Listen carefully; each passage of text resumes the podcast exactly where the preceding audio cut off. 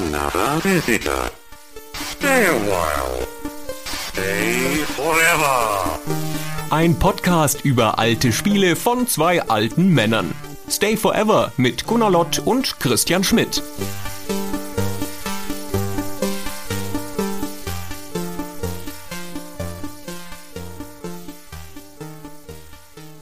Hallo Christian. Hallo Gunnar. Du weißt, du, wir reisen in eine Zeit, die liegt so weit zurück, dass es noch nicht mal die Genrebezeichnung Ego-Shooter gab. Du hast mich jetzt voll auf den falschen Fuß erwischt. Ich dachte, das wird jetzt eine Anspielung auf eine Galaxie weit, weit entfernt vor unserer Zeit. Aber stattdessen willst du nur ein paar Jahrzehnte in die Vergangenheit gehen und nicht Äonen. Ja. Okay, gut, ich bin wieder bei dir. Wir haben uns wieder zusammengefunden. Mit dem unabgesprochenen Intro, es hat ja mal wieder super geklappt. Hervorragend. Ja, stimmt. Es gab mal eine Zeit, da gab es die Genrebezeichnung Ego-Shooter nicht. Stattdessen hat man was gesagt? Ganz unterschiedlich. In Deutschland hat man, wie ich in der Lektüre einer PC Player aus der Zeit nachgelesen habe, Actionspiel gesagt. Mhm. Sehr simpel. Und in Amerika hat man Doom-Clone gesagt, würde ich sagen. Würde ich auch sagen. Zumindest wird das immer kolportiert. Und wir sind ja jetzt hier im Jahr 1995, Anfang 1995, und das ist volle Kanne die Zeit der Doom-Klone. Das ist die Frühzeit der Ego-Shooter. Und wir nehmen uns einen von denen zu Brust, die damals eingeschlagen haben. Kann man das so sagen? Ja, das ist ein Spiel, das ziemlich eingeschlagen hat. Ist das so? Weiß ich nicht. Hat das eingeschlagen? Ja, das frage ich mich nämlich auch. An mir ist es eine Weile vorbeigegangen. Ich weiß, dass ich Dark Forces, das Spiel, über das wir heute sprechen, erst ein paar Jahre später gespielt habe und nicht als es rauskam, nicht 1995. Der Februar 95 war es in den USA, hier bei uns ist es im Juni 95 erschienen.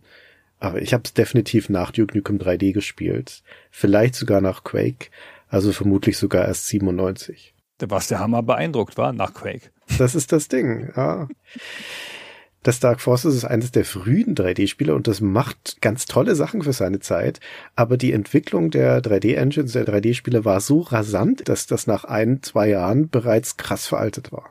Ja, das stimmt. Es hat natürlich den einen Vorteil, wegen dem es auch heute noch vielleicht relevant ist, dass es halt ein Star Wars-Spiel ist. Und das ist auch, finde ich, der größte Pluspunkt, den es so hat. Zur Technik und zur Geschichte kommen wir ja noch.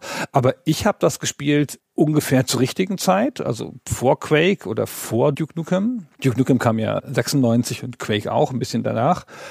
Und ich war nicht so ein Fan. Ich habe das halt auch gespielt, wie man zu der Zeit ja alle Ego-Shooter gespielt hat. Es gab ja nicht so viele. Man hat ja noch eine gute Chance, die mitzunehmen alle.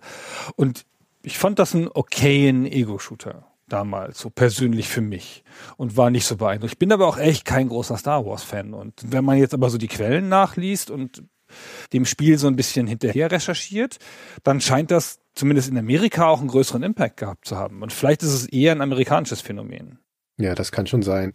Zumal es bei uns ja das Schicksal erlitten hat, dass viele der Ego-Shooter dieser Zeit getroffen hat. Das wurde nämlich indiziert, also war dann gar nicht mehr so leicht zu haben, aber darüber reden wir später noch.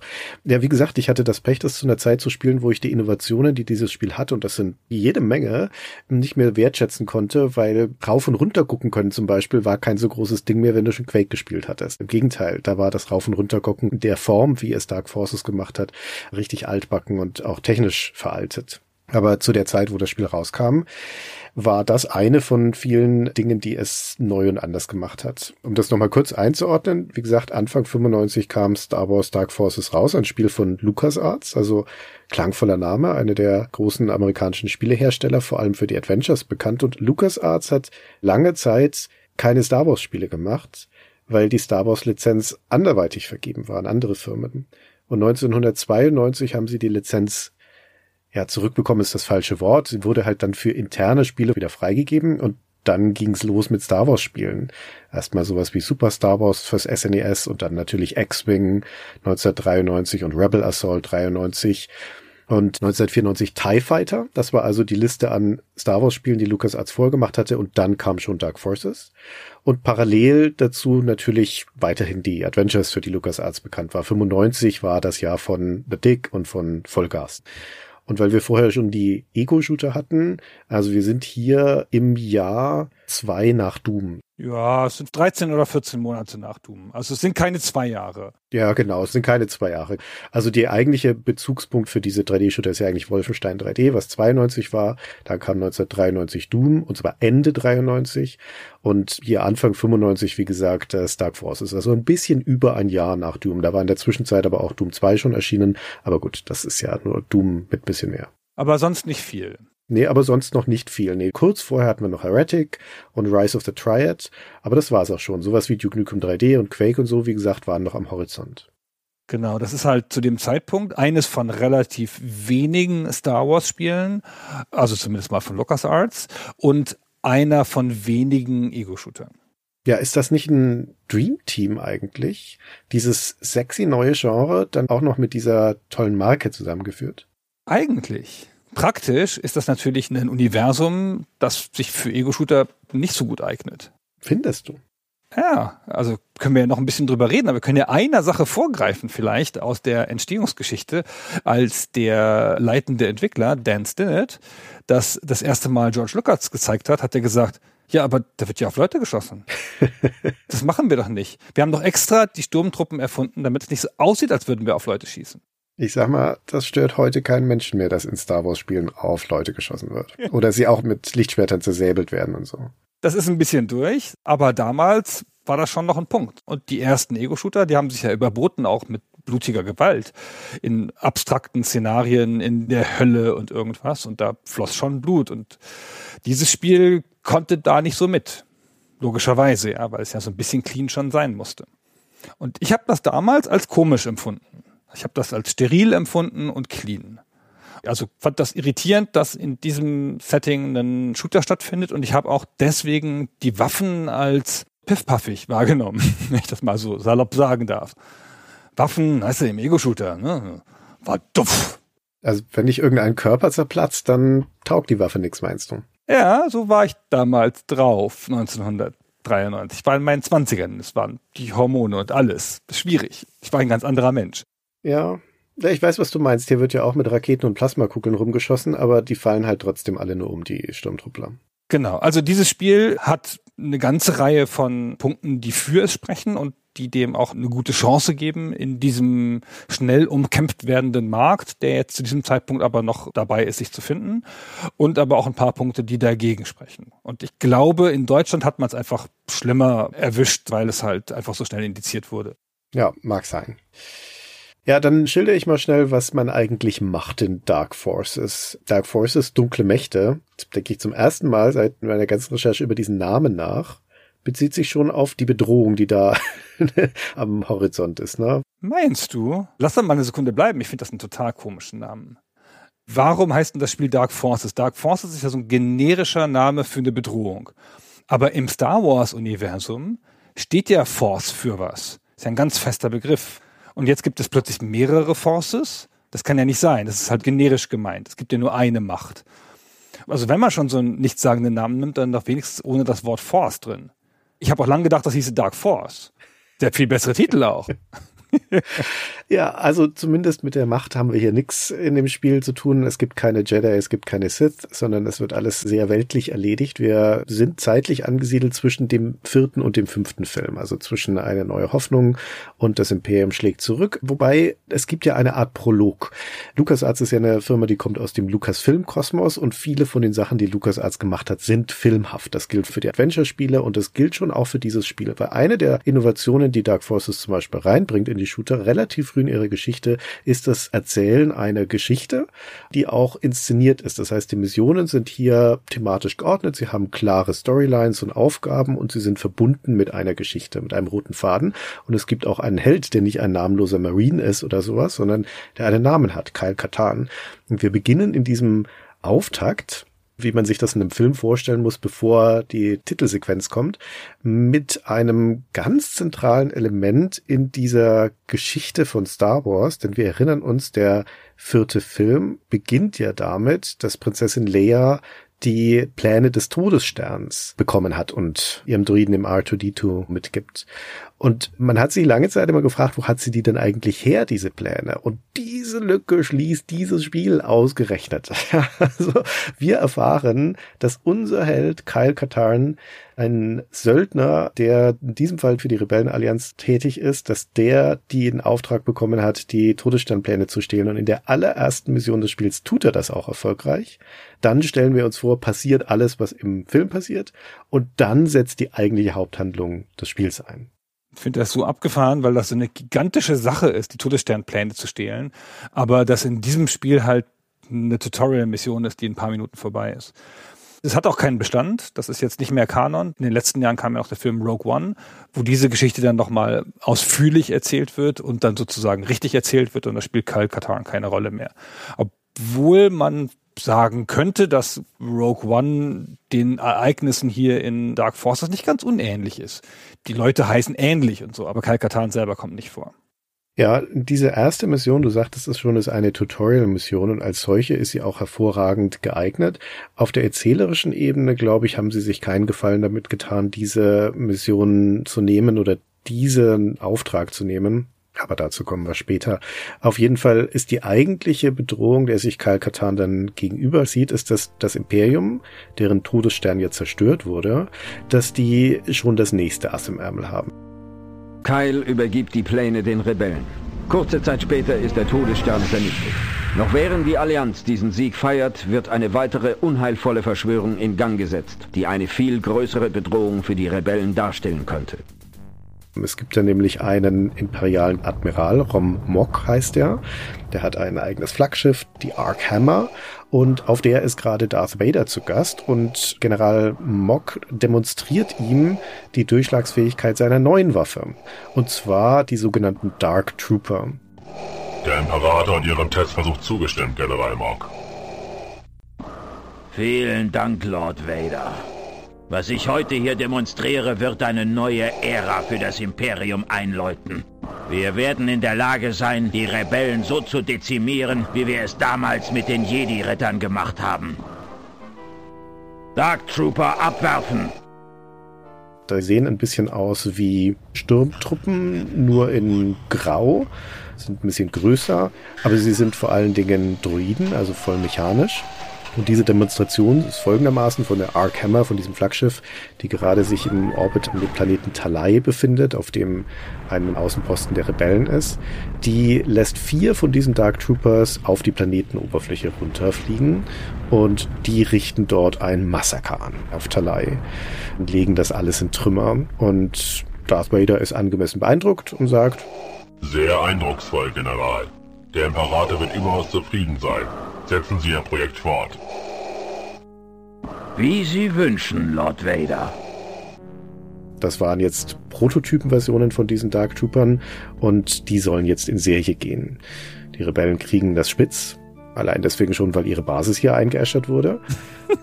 das haben sie gemerkt. Und ihr Plan ist offensichtlich, den Kyle Katan, der sich ja schon mal bewährt hat, als er die Todessternpläne gestohlen hat, wieder zu beauftragen, obwohl er, wie gesagt, ein Söldner ist. Der arbeitet eigentlich gar nicht offiziell für irgendeine der Parteien, aber sympathisiert mit der Allianz und der wird jetzt beauftragt, so, pass auf, du musst jetzt mal diesem Dark Trooper-Dingens nachgehen. Ein neuer Sturmtruppler, der eine Rebellenbasis derartig schnell ausschalten kann? Ich hätte besser weiter für das Imperium arbeiten sollen. Die Rebellenführung nimmt die Angelegenheit nicht auf die leichte Schulter. Sie hat veranlasst, Sie zu beauftragen, herauszufinden, ob eine Bedrohung besteht und diese gegebenenfalls auszuschalten. Das heißt, falls Sie noch auf unserer Seite stehen. Klingt interessant. Okay, ich bin dabei. Und damit setzt die Handlung ein und damit ist auch der Teil mit den Todessternplänen einfach vergessen und abgehakt. Das ist dann alte Geschichte. Und jetzt entspinnt sich so eine Art von Schnitzeljagd über 14 Levels hinweg wo du immer eine Aufgabe hast, in den Level gehst, da irgendwas findest und sich daraus der nächste Hinweis auf den nächsten Ort entspinnt. Also mal ein ganz konkretes Beispiel. Wir gehen jetzt in den Stützpunkt auf Talai, wie du eben gesagt hast, die TAC-Basis. Da entdecken wir auch tatsächlich den Prototyp einer Waffe, der Dark Trooper. Und darauf stehen die Initialen MR. Das ist Moff Rebus, einer der berüchtigten imperialen Waffentechniker. Und dann jagen wir dem Moff Rebus hinterher. Der hat sich nämlich versteckt, ausgerechnet in der Kanalisation. Von Anua City. Und dann fliegen wir nach Anua City und dann finden wir da Moff Rebus. Und Moff Rebus verrät uns dann im Verhör, als wir ihn gefasst haben, dass sich auf dem Planeten fest eine Testanlage für das Mineral Freck befindet, das man dafür braucht. Also zack nach fest und so weiter und so fort. Das geht halt so an einer Perlenschnur von Missionen bis hin zur finalen Konfrontation, wo man den von dir angesprochenen Admiral Romok besiegt und damit diese Bedrohung beseitigt. Das gibt dem aber total viel Sinn. Das hat nicht viel Auswirkung in den Missionen selber, bisschen schon. Und das wird aber vor allen Dingen zwischen den Missionen erzählt. Und das gibt den Missionen aber Anker und Sinn und ein Gefühl von Fortschritt. So, man spielt das nicht so wie Doom noch eher so, um einen Score zu erreichen oder eine schnelle Zeit durch den Level oder sonst irgendwas, sondern man spielt es, um weiterzukommen auf das große Geheimnis hin. Und das ist schon einer der großen Punkte des Spiels, insbesondere im Vergleich zu Doom, aber auch zu anderen Ego-Shootern der Zeit. Ja, es ist ja nicht nur zwischen den Missionen. Das ist natürlich schon ein großer Fortschritt gegenüber Doom, wo es eine Texttafel am Anfang und eine Texttafel am Ende der Kampagne gibt und das war's. Und hier hast du zwischen den Missionen sowohl Zwischensequenzen, die die Geschichten weitererzählen, als auch Missionsbriefings. Das sind zwar dann Texte, aber immerhin, die bekommst du ja auch nicht so aus dem luftleeren Raum, sondern von einer Vertrauten, nämlich von Jan Ors. Vielleicht sollten wir vorweg sagen, dass Kyle Katarn ein Charakter ist, der für dieses Spiel erfunden wurde und der aber mit dem Handbuch auch eine kleine Vorgeschichte bekommen hat, der früher als Soldat beim Imperium gearbeitet hat, weil nämlich seine Eltern getötet wurden bei einem Angriff und das Imperium sagte ihm, das seien die Rebellen gewesen. Dabei war es das Imperium selbst. Aber er hatte einen riesigen Zorn auf die Rebellen, hat sich dem Imperium angeschlossen und dort in der Spezialeinheit gekämpft als Spezialsoldat und hat dann irgendwann Jan Ors kennengelernt, eine Geheimagentin, eine Doppelagentin der Allianz, die das Imperium infiltriert hatte und hat über sie die Wahrheit erfahren, über den Tod seiner Eltern und dann das Imperium verlassen und arbeitet seitdem als Söldner und Jan ist zu den Rebellen gewechselt, aber ist immer noch seine Vertrauensfrau sozusagen. Und in der Kampagne von Dark Forces bekommen wir in den meisten Missionen unsere Aufgaben von Jan. Die fliegt auch unser Raumschiff. Der Katarn hat ein eigenes Schiff, so wie Han Solo sein Millennium Falcon hat, haben wir hier die Moldy Crow, die schimmlige Krähe, so heißt das Ding. Der Name wird dem Schiff nicht gerecht, weil das sieht echt sexy aus, finde ich. Das ist ein wirklich schickes Raumschiff, das er da fliegt, beziehungsweise meistens fliegt Jan es. Sie setzt den Keil dann in den Missionen ab und holt ihn auch wieder ab. Und wie gesagt, sie gibt ihm diese Aufträge, aber Kyle hat ja im Gegensatz zu den meisten Actionhelden aus dieser Zeit ist er ja eine definierte Person und er hat auch eine Stimme. Also du hörst ihn auch reden und vor allem teilweise auch innerhalb der Missionen reden, nämlich wenn er irgendwelche Zwischenaufgaben erfüllt hat. Ich habe ein interessantes Metall gefunden. Ich glaube, dass uns das weiterbringen wird. Das ist alles, was wir brauchen. Lass uns hier verschwinden. Ich werde allmählich nervös. Das sind starke Momente, die dem Spiel ein Gefühl davon geben, dass man da in einer Geschichte ist. Also A, hast du diese sympathische Figur, diese Jan, die dein Draht zur Welt ist, weil halt alles über sie kommt, diese ganzen Aufträge. Und das lässt dich halt einen Charakter in einer Geschichte spielen. Das ist nicht so sehr das typische Actionheld-Ding. Ist ein bisschen Vor- und Nachteil. Ja? Also du hast jetzt nicht so diese blanke Leinwand, die man manchmal in Actionhelden gerne hat, weil man sich dann da so reindenken kann. Das wird ja dann oft gemacht. Ne? Haben wir auch damals besprochen bei Half-Life, dass halt der Gordon Freeman mit Absicht nicht spricht, obwohl er einen Namen hat und ein Gesicht. Und hier ist es aber so, dass sie da sehr stark aus dem Geschichtenerzählen kommen und damit ihren Charakter auch aufladen mit der eigenen Stimme, wie ja überhaupt hier relativ viel gesprochen wird. Für einen frühen Ego-Shooter, ja, die Zwischensequenzen sind alle vertont, die Gegner rufen dir Sachen zu, sogar in der deutschen Version komplett auf Deutsch, ganz ordentlich vertont sogar. Da ist er!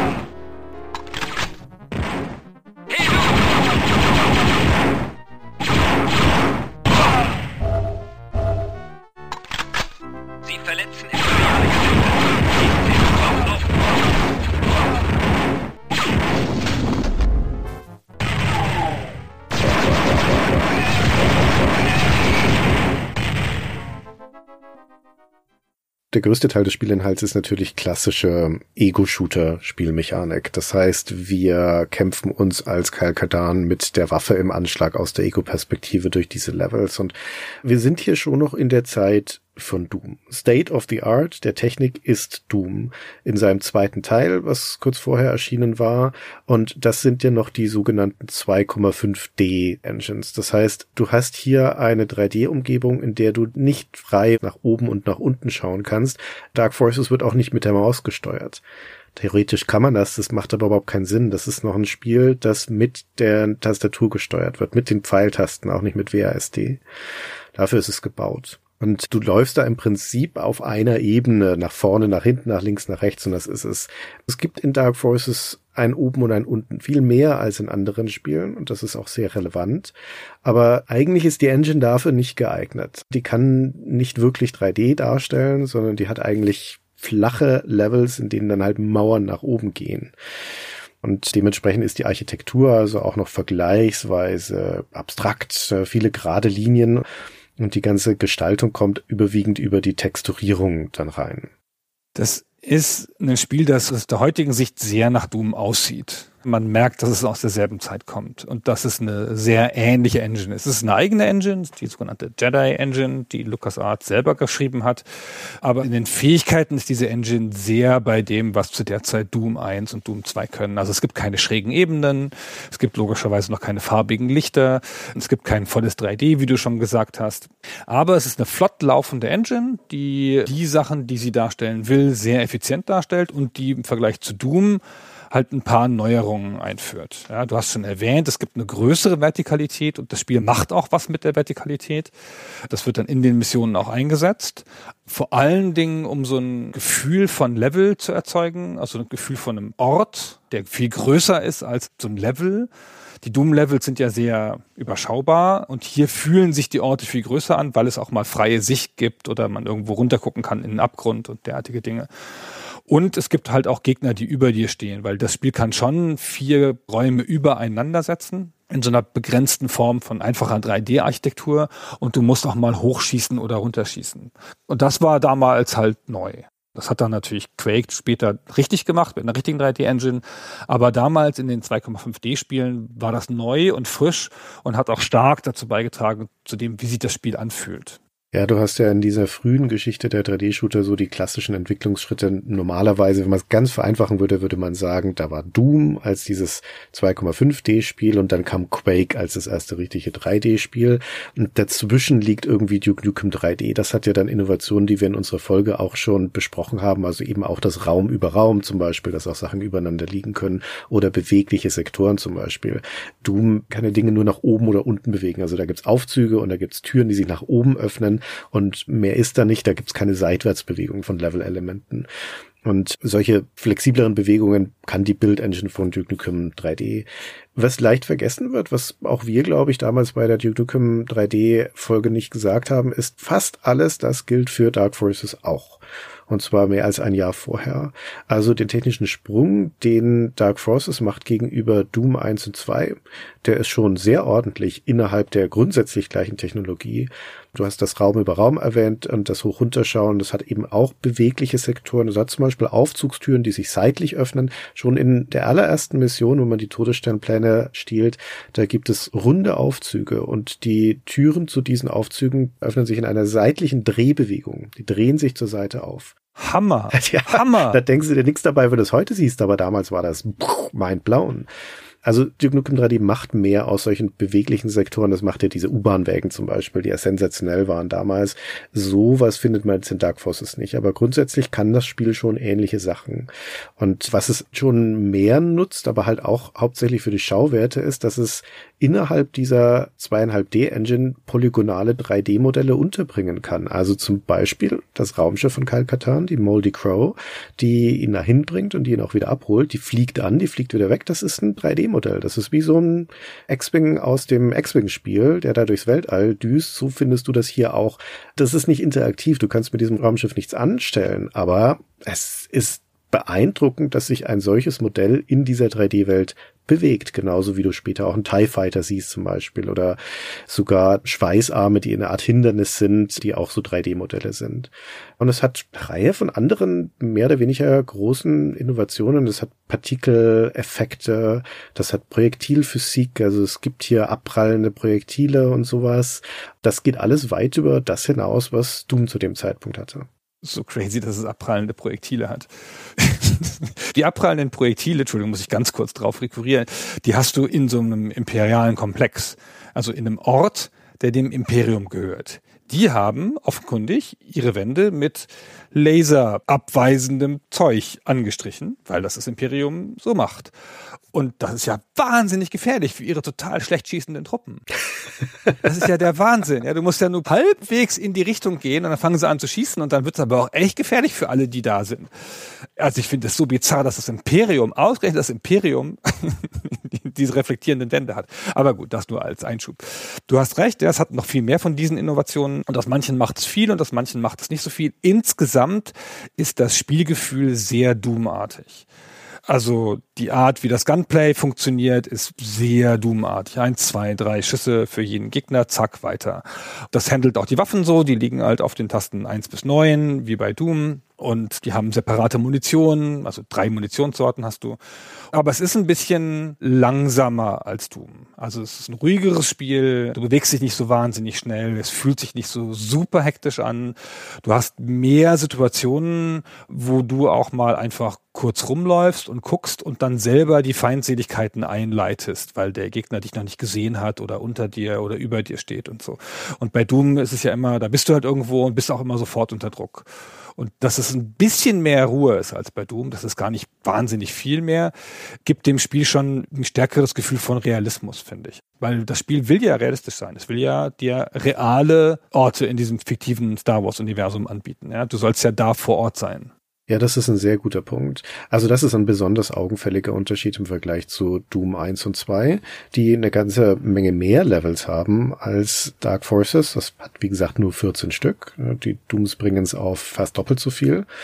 Die Levels von Doom sind dafür aber alle relativ austauschbar. Die verwenden die einen Großteil der gleichen Textursets immer wieder. Wir haben keine richtig wiedererkennbaren Orte, ganz selten. Na, Im zweiten Doom gibt's ja mal eine Annäherung an so ein Stadtviertel und sowas, aber das ist dann schon sehr abstrakt. Und hier versucht jedes Level tatsächlich einen wiedererkennbaren Schauplatz zu bieten und vielen davon gelingt es auch auf erstaunliche Art und Weise für die Zeit.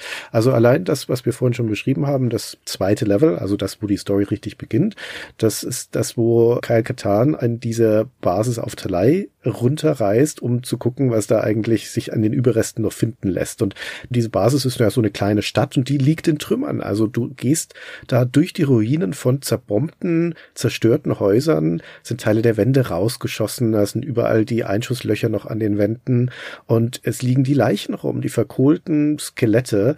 Du gehst da durch und denkst dir, wow, also was hier los war, das war ja wirklich ein Massaker. Du musst zu einem Wasserkraftwerk und da erst wieder den Strom einschalten und so. Und das ist alles erkennbare Orte. Diese Kanalisation, die du schon genannt hast, in Anwar City, das ist eine Kanalisation, ja. Das sind Abwasserkanäle und lange Rohre, durch die man da geht. Und so geht das weiter. Es gibt ein Eislevel, es gibt ein Canyon-Level, es gibt eine Haftanstalt und so weiter. Das Spiel bemüht sich sehr, diese Schauplätze an die Realität anzunähern, so dass sie erkennbar sind. Und es wechselt dafür auch die Textursätze. Also jedes Level hat mehr oder weniger sein eigenes Texturset und damit also auch einen eigenen visuellen Eindruck. Das ist im Vergleich zu dem Standard, den Doom gesetzt hat, ein ganz anderes Level. Ja, wenn du einen Screenshot von einem Level siehst, weißt du, welchen das ist. In der Regel, ja, wenn du jetzt nicht gerade eine Wand fotografiert hast oder so. Die haben alle einen ganz distinktiven Look. Die tauschen schon Texturen aus natürlich, aber halt wenige und haben alle zumindest ein oder zwei ganz signifikante, markante Merkmale. Also beeindruckend vor allen Dingen fand ich die Orte, die stark mit der Vertikalität arbeiten. Du kommst halt nach Coruscant irgendwann, die imperiale Hauptstadt, und da guckst du so Häuserschluchten runter und so. Und die Orte, die halt so eine typische imperiale Architektur haben, also der Sternzerstörer von innen, ja, mit seinen weißen Wänden. Also es ist alles Hochglanz, ja, das Imperium ist ja alles sauber. Und das fängt es schon super gut ein. Ich würde gerne mal ein Beispiellevel schildern, weil gerade wenn man das kontrastiert mit dem, was in Doom passiert, und wie gesagt, Doom ist nach wie vor der Standard, ist ja der erfolgreichste 3D-Shooter dieser Ära, vor allem der zweite Teil. Und in Doom sind die Levels Arena mit Gegnern, nächste Arena mit Gegnern, blauer Schlüssel, blaue Tür, Arena mit Gegnern, dunkler Gang mit Gegnern, flackerndes Licht, roter Schlüssel, rote Tür und so weiter. Also es ist schwierig, ein Doom-Level zu beschreiben anhand von wiedererkennbaren Orten. Und hier als Kontrast dazu gehen wir mal ins sechste Level, das heißt die Haftanstalt. Wir haben da den Auftrag, einen Informant, nämlich Quicks Medin, zu befreien, der uns helfen kann, diesem Dark Trooper Projekt nachzuspüren. Hat er schon, er hat aber sicher noch mehr Informationen, der wurde aber vom Imperium festgesteckt. Dieser verächtliche Abschaum von Offizier wird keine weiteren Informationen mehr an diesen Rebellen Kyle Katan weitergeben. Katan wird schnell zu erledigen sein. Er ist sehr clever, vielleicht sogar cleverer als ihre Dark Trooper. Das Level beginnt, dem setzt uns Jan in einem Felscanyon ab und wir kämpfen uns durch enge Felsspalten hin zu einer großen Schlucht, in die das imperiale Gefängnis reingebaut ist. Das ragt da so hervor. Aus diesem Canyon heraus schweben Spionagesonden, Sturmtruppen stehen überall rum, da muss man sie alle schon durchballern bis zu einer Art Fährstation und ruft dort die Plattform, die einen dann zum Eingang rüberfährt. Dabei wird man aus den Fenstern der Wachstation seitlich beschossen. Wenn man dann drin ist in diesem Gefängnis, dann kämpft man sich durch die Gefängnishöfe bis zu den beiden zentralen Fahrstühlen. Nur einer von denen ist zugänglich und der bedient auch nicht alle Stockwerke. Also fährt man erstmal runter in den ersten Trakt. Die einzelnen Stockwerke sind hier farbkodiert. Das ist das blaue Stockwerk, das voll mit Sturmtruppen. Und hier stellt man sehr schnell fest, genau das, was du vorhin gesagt hast, die Wände hier sind reflektierend. Das heißt, die Blasterschüsse zischen darum. Ja, und für jeden Sturmtruppler, den du erschießt, erschießt sich einer selbst. Mindestens. und das zweite ist, hier ist auch alles vermint. Hier liegen Minen auf dem Boden. Oh, wie schrecklich ist das gerade wenn du im Eifer des Gefechts mal schnell irgendwie rückwärts trittst, das ist saugefährlich. Also hier muss man echt vorsichtig sein und einen Offizier erlegen, der einen Codeschlüssel hat, der wandert dann ins Inventar. Denn das Spiel hat ein Inventar, wo man, wenn man reinguckt, dann auch sehen kann, dass da ein Zifferncode oder ein Symbolcode auf diesem Codeschlüssel drauf ist. Auf jeden Fall geht man mit dem Aufzug immer tiefer rein in das Gefängnis, in den weißen Trakt und dort gibt es wieder etwas, was man vorher noch nicht gesehen hat, nämlich ein Kraftfeld. Da ist ein Durchgang, der durchsichtig ist wie ein Fenster man denkt, man kann hindurchtreten, aber wenn du dagegen läufst, dann zieht das dein Schild runter, denn das ist ein unsichtbares Kraftfeld und da prallen auch Schüsse davon ab. Dahinter sind Wachen, die sehen dich, fangen an zu schießen und du kannst da gemütlich vorne stehen bleiben, weil die erschießen sich dann selbst weil die Schüsse von diesem Kraftfeld abprallen. Man muss also eine Wartungsnische finden, da ist ein Schalter versteckt, damit kann man das kurzzeitig ausschalten und dann reingehen. Das ist der erste Zellentrakt, aber da ist kein Kriegsmarine drin, sondern nur feindselige Grans. Also so eine von diesen außerirdischen Rassen von Star Wars. Und wenn man dann ganz unten im Gefängnis ist, dann findet man den Übergang zu diesem zweiten Fahrstuhlschacht. Muss man sich hinkämpfen, da ist dann auch eine Gaskammer, wo die das Imperium Gefangene exekutiert. Wenn man seine Atemschutzmaske dabei hat, nimmt man da keinen Schaden, wenn man reingeht und findet einen roten Schlüssel, denn das gibt es durchaus auch in dem Spiel, die roten Schlüssel. Hier ist die Gemeinsamkeit zu Doom. Und mit diesem zweiten Fahrstuhl fährt man dann wieder ganz hoch, beziehungsweise muss man letztendlich wieder ganz zurück zum Anfang der Fahrstühle, weil dort ist die Tür, wo man mit dem roten Schlüssel reinkommt. Das öffnet einen Wartungsbereich. Und da deutet ein Schild an der Wand schon an, dass man hier offensichtlich auch in die Fahrstuhlschächte hinein kann. Aber der ist blockiert, der Fahrstuhlschacht, und dann muss uns der Gedanke kommen, ah, natürlich ist der blockiert, da ist ja die Kabine davor. Ich muss die also erstmal ein Stockwerk runterfahren lassen.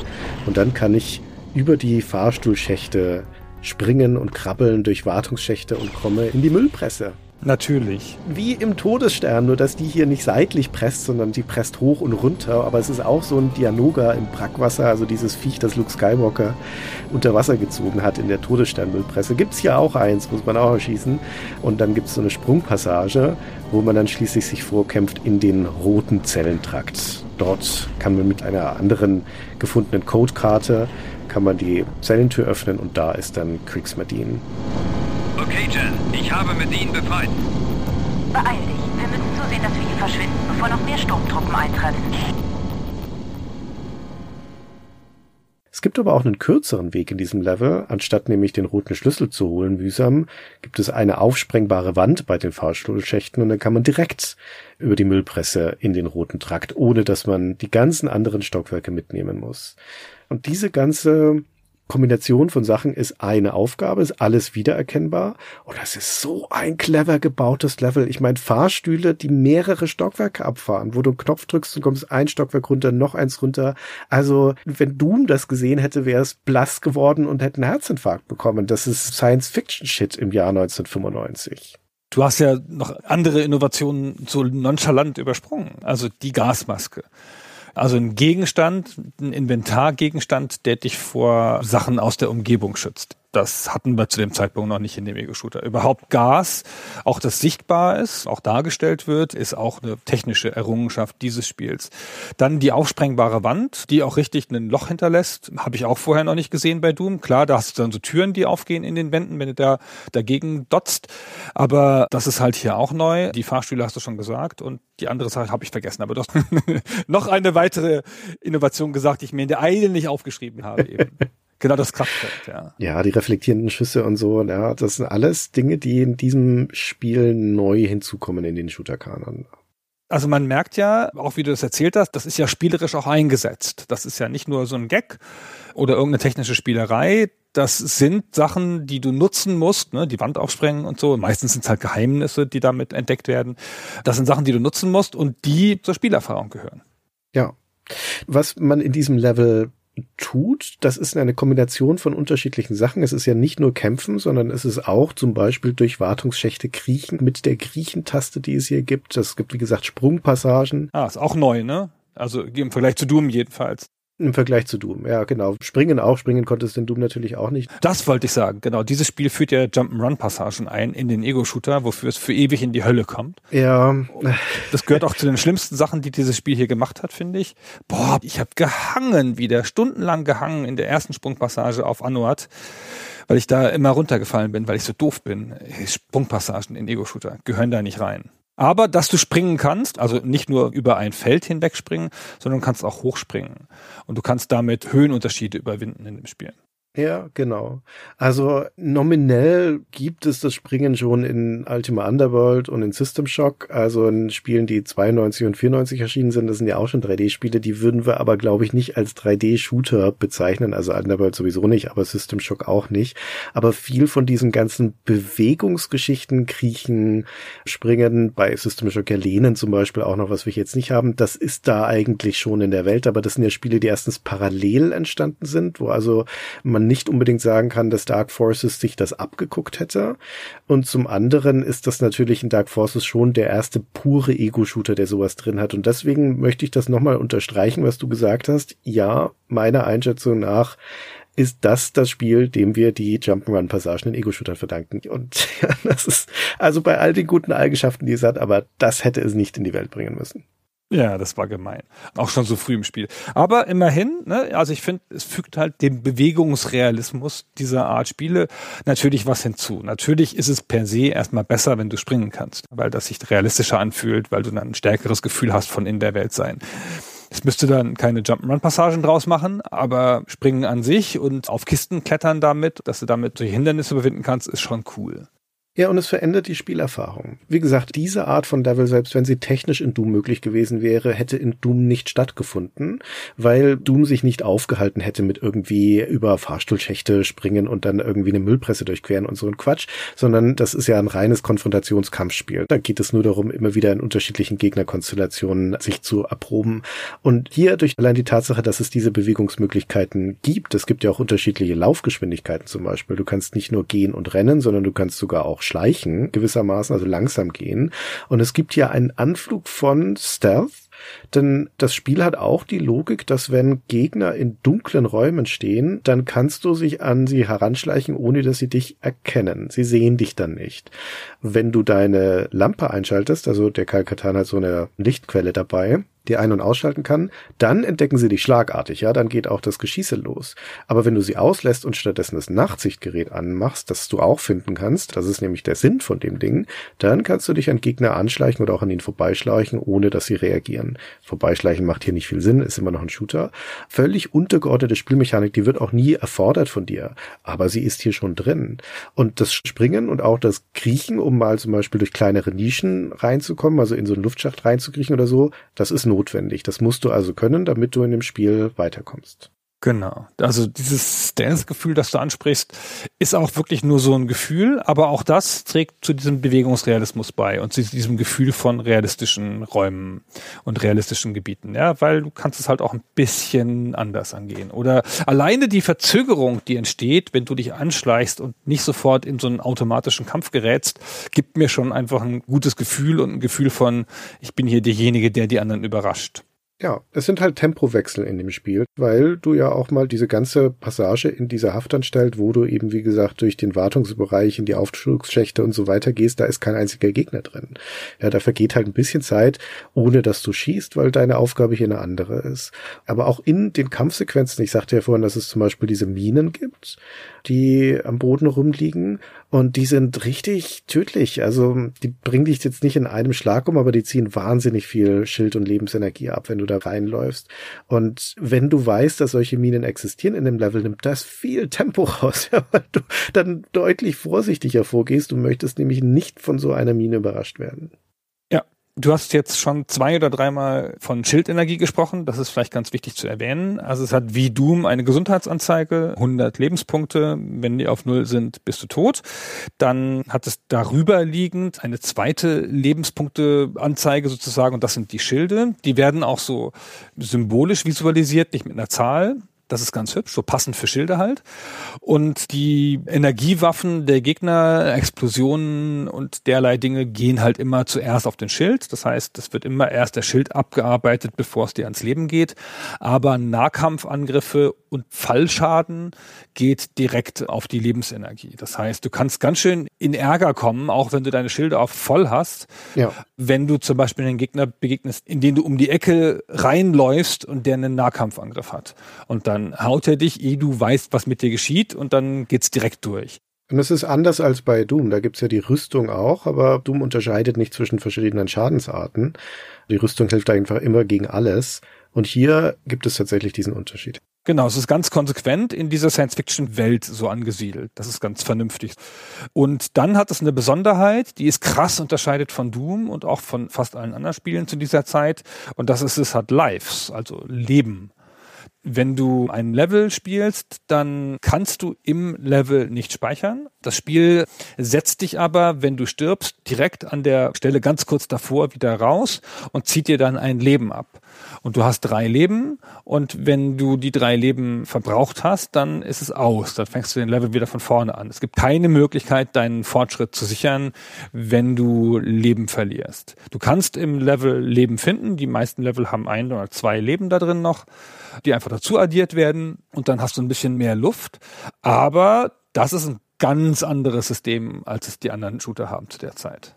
Ja, ich schicke nochmal schnell voraus, ein Spiel wie Doom und viele von diesen Shootern derzeit ziehen ihre Herausforderungen in erster Linie daraus, dass du mit unterschiedlichen Gegnertypen konfrontiert wirst, die in verschiedenen Variationen und Zusammenstellungen und anderen räumlichen Konstellationen auf dich eindringen und du musst dann unter Wahl der richtigen Waffen mit denen fertig werden, was oft Ausweichen erfordert und eben so ein bisschen eine taktische Wahl der Waffen und du musst verstehen, welche Gegner können was und so.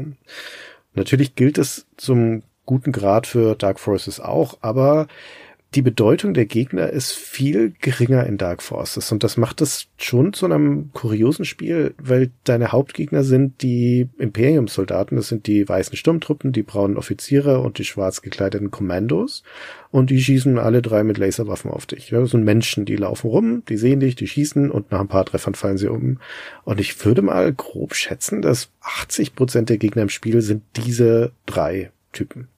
Ja, diese drei Typen kommen in Mischungen vor, unterschiedlich viele von denen. Ja, aber das ist ja irrelevant. Die machen ja das Gleiche. Genau, aber das ist irrelevant, weil die gar keinen Unterschied machen. Also es ist dir total wurscht. Die haben halt auch Laserwaffen und die fallen halt auch noch ein paar Schüssen um. Das heißt, dir ist es total egal. Das heißt, diese Mischung macht kein Spielgefühl aus. Und das unterstreicht das, was du vorher gesagt hast. Bei Doom ist es halt ein wahnsinniger Unterschied, welche Gegner zusammenwirken. Und das kann dir auch richtig die Situation sehr leicht oder sehr schwer machen. Ja. Und daraus entsteht die Herausforderung von Doom. Und hier ist das nicht so. Das Kämpfen ist auch ein bisschen, man kann ja jetzt nicht untergeordnet sagen in einem Ego-Shooter, Aber die Herausforderung ist, wenn, dann höchstens in der Masse, weil die Sturmtruppen schießen auch legendär schlecht natürlich und da müssen schon sechs oder acht kommen, damit sie richtig eine Chance haben. Und das Spiel wird hauptsächlich dann schwierig, wenn ganz andere Gegnertypen kommen. Es gibt ja auch die so Granaten werfen, das ist am Anfang zumindest überraschend. Und fast schon der tödlichste Gegner sind die rumliegenden Minen, wo du dich dann darauf einrichten musst und die blöden Deckengeschütze. Also an manchen Gängen gibt's halt so Deckengeschütze. Da musst du in der Regel auch hochgucken, um sie zu treffen und so. Das ist ein bisschen ungewöhnlich. Das Spiel benutzt, wie Doom auch, so eine Art Auto-Aim, um es auszugleichen, wenn du nicht in der richtigen Höhenstufe bist. Aber weil das Spiel ja weiß, dass du nach oben gucken kannst, gilt das Auto-Aim nur bis zu einer gewissen Höhe. Das heißt, wenn die Gegner leicht über deiner Kopfhöhe sind, schießt die Waffe noch hin, auch ohne dass du hochguckst. Wenn sie deutlich höher sind, musst du richtig nach oben gehen. Und das macht schon ein bisschen was vom Spiel aus, dass es halt ein bisschen anders ist dadurch.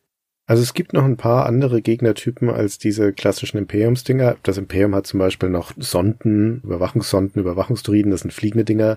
Die schießen auch mit Laserprojektilen auf dich oder die Überwachungssonden mit so einem grünen Plasmaprojektil. Aber das macht jetzt keinen Unterschied in der Herausforderung. Die einzige Abwandlung sind, wie du schon sagtest, diese Grans, die Granaten werfen und die Tradoshaner, die mit einer Concussion Rifle schießen. Das ist eine sehr gefährliche Waffe, sagen wir mal, in deiner Hand genauso wie in der Hand von denen. Im Endeffekt ist es ein Raketenwerfer ohne Projektil. Du siehst kein Projektil fliegen, obwohl auch Distanz überbrückt werden muss. Und das explodiert dann in so einem Energieblitz, der Umgebungsschaden und Flächenschaden anrichtet. Das sind komprimierte Kugeln aus ionisierter Luft. Dankeschön, das fiel mir gerade nicht ein. Gut, dass du das dazu gefügt hast. Also diese Tradushaner, wenn die dich damit beschießen, das macht schon heftig was aus. Gibt's noch Nahkämpfer, die Gamorianische Wache, das sind diese grünen, bulligen Aliens mit den Schweinenasen und den Wildschweinhauern, die kennen wir aus Rücke der Jedi-Ritter als die Wachen von Jabba dem Hutten. Die haben hier so große Elebaden und wenn die dich erwischen, dann ziehen die echt was ab, aber die müssen ja erstmal nicht rankommen. Also die sind eigentlich keine große Gefährdung. Die wären gefährlich, wenn sie sich mischen würden mit Sturmtruppen, tun sie aber selten. Meistens ist nur eine von diesen Gegnersorten da und dann kannst du dich auch darauf einrichten. Ja, genau, weil das Spiel halt auch diesen Anspruch auf Realismus in Anführungszeichen hat in seinem Universum. Und das heißt, wenn du zum Beispiel in einer Basis des Imperiums unterwegs bist, dann wirst du da keine Grans und Tradoshaner finden. Da laufen natürlich keine Aliens rum.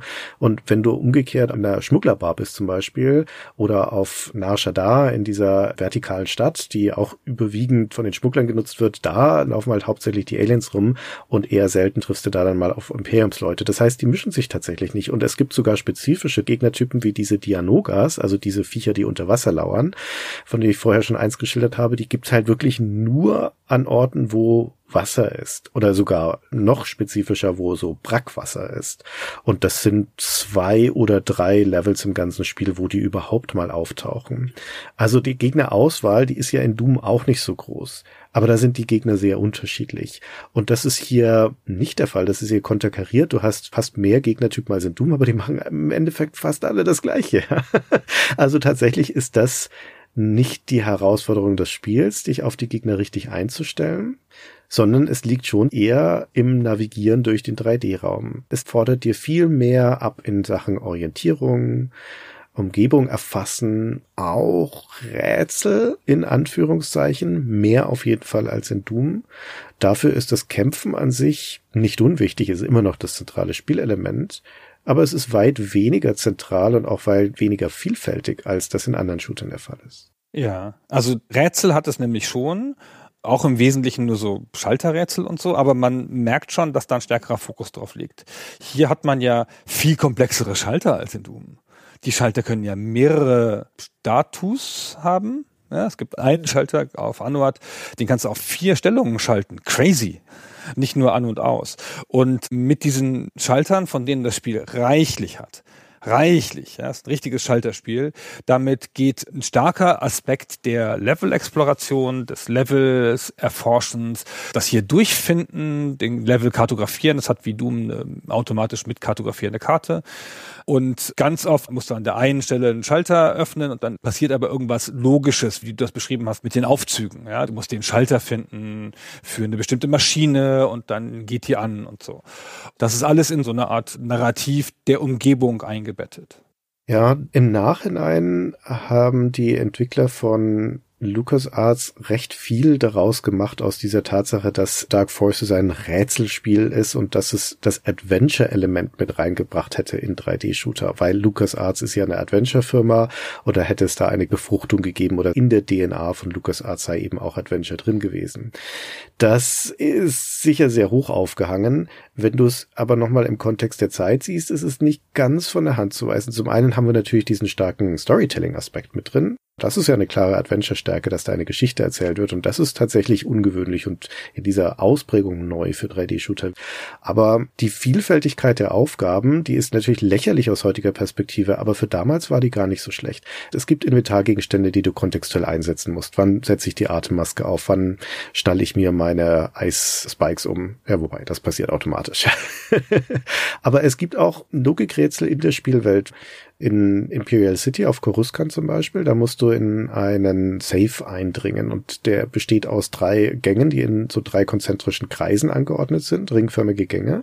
Und da sind mehrere Schalter, die öffnen und schließen Türen in diesen drei Kreisen. Und du musst mit Hilfe eines Schaubilds, das dir zeigt, welche Türen gerade geöffnet und welche geschlossen sind, den richtigen Pfad freischalten, die richtigen Türen, um da reinzugehen.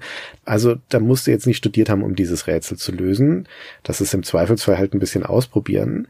Aber das ist natürlich was völlig Neues für diese Art von Spiel. Ich finde es ziemlich doof, um ehrlich zu sein, weil das das Pacing hier eher zerstört. Ja, das nimmt Tempo raus, das nervt eher. Aber solche Sachen sind da manchmal drin. Oder du hast halt ganz trivial, du hast halt zum Beispiel Zwischenziele, um nochmal auf Talai zu kommen, diese zerstörte Basis. Das spielt bei Nacht dieses Level. Es ist also auch dunkel in dieser Stadt. Da patrouillieren überall die Imperialen, die Sturmtruppen, die Offiziere. Und du musst dich da erstmal durchkämpfen, um diese Wasserturbine zu finden und anzustellen. Und dann ist der Strom wieder da in der Stadt und auf einmal haben die Türen wieder Energie und funktionieren jetzt und du kannst damit in neue Bereiche. Also dieses Ursache-Wirkungsprinzip hier ist ja fast schon revolutionär für Shooter dieser Zeit. Und es ist auch atmosphärisch toll, weil die dunkle Bar, durch die du gerade noch durchgeschlichen bist, die ist jetzt auf einmal hell erleuchtet und du siehst verkohlte Skelette, die da überall rumliegen, die vor kurzem noch harmlose Barbesucher waren, bevor die Dark Trooper hier vorbeigeschaut haben. Also das ist schon effektiv, finde ich. Das ist ganz beeindruckend, die Stelle, die du gerade beschreibst, die mit dem Wasserwerk, weil da ist ein Stück Level-Architektur. Dieses Wasserwerk hat so eine Art metergroßen Arm um sich rum, der im Wasser ist, wo du dann rüberlaufen kannst. Und das kannst du dann in Bewegung setzen mit einem Schalter. So eine Art Schaufelrad ist das. Genau, das ist auch so crazy, das konnten sie deswegen dann nicht texturieren. Das ist von oben nur eine flache Oberfläche, also eine farbige Oberfläche. Da ist die Engine ihre Grenzen gestoßen, ja, mit diesem absurden Schaufelrad. Also das hat Vor- und Nachteile. Das Spiel setzt sehr drauf, dass du dich durch diese Levels bewegst und da von Schalter zu Schalter, von Öffnung zu Öffnung vorgehst so. Das bezahlt es manchmal, also zumindest aus meiner heutigen Spielersicht, dass es dadurch nicht so leicht ist, sich zu orientieren. Die Orte sind schon lesbar, weil sie halt realistischer sind als Doom, ja. aber sie sind in sich nicht so klar gestaltet wie Doom-Orte. Was mir häufiger passiert ist, ich habe mich gedreht und in die falsche Richtung geguckt und es sekundenlang nicht gemerkt. So, weil dann doch Gänge ähnlich aussehen, weil es super viel lange Gänge gibt. Es gibt halt wahnsinnig viel enge Gänge von einem Eingang in den nächsten, jetzt nach rechts und dann nach links und so weiter und so fort. Also es hat diese spektakulären Orte, die großen Räume, die Vertikalität, das aus dem Fenster gucken in den Abgrund und so. Und immer wenn es sowas hat, dann ist es natürlich sehr signifikant und das vergisst du dann auch nicht, diese Stellen. Aber dazwischen wird echt viel in Gängen gelaufen und Schalter umgelegt. Dieser Anuat-Level, den wir schon ein paar Mal gesagt haben, der im Wesentlichen eine einzige Kloake ist, der hat mich halt nach gerade irre gemacht, ja, weil da hast du einen Schalter in vier Stellungen, die musst du dann alle eins, zwei, drei nacheinander angehen. Den vierten brauchst du gar nicht, das merkst du aber erst, wenn du da warst. Und an diesen Orten, die sich durch diese vier Schalterstellungen ergeben, suchst du halt wieder Schalter, die dann total abstrakt für mich, aber irgendwie in der Levellogik logisch Wasserstände nach oben und unten fahren. Ich habe überhaupt nicht verstanden, was ich da gemacht habe. Ich habe irgendwie Knöpfe gedrückt und plötzlich waren Wege auf. Es ist interaktiver mit der Umgebung und nicht nur interaktiv mit den Gegnern. Also vielleicht kann man es auf diese Formel bringen, denn ein Doom-Spiel ist ja überwiegend Interaktion mit den Gegnern und ab und zu halt mal eine Tür aufmachen und so. Und Dark Forces erfordert von dir viel mehr Interaktion mit dem Level an sich.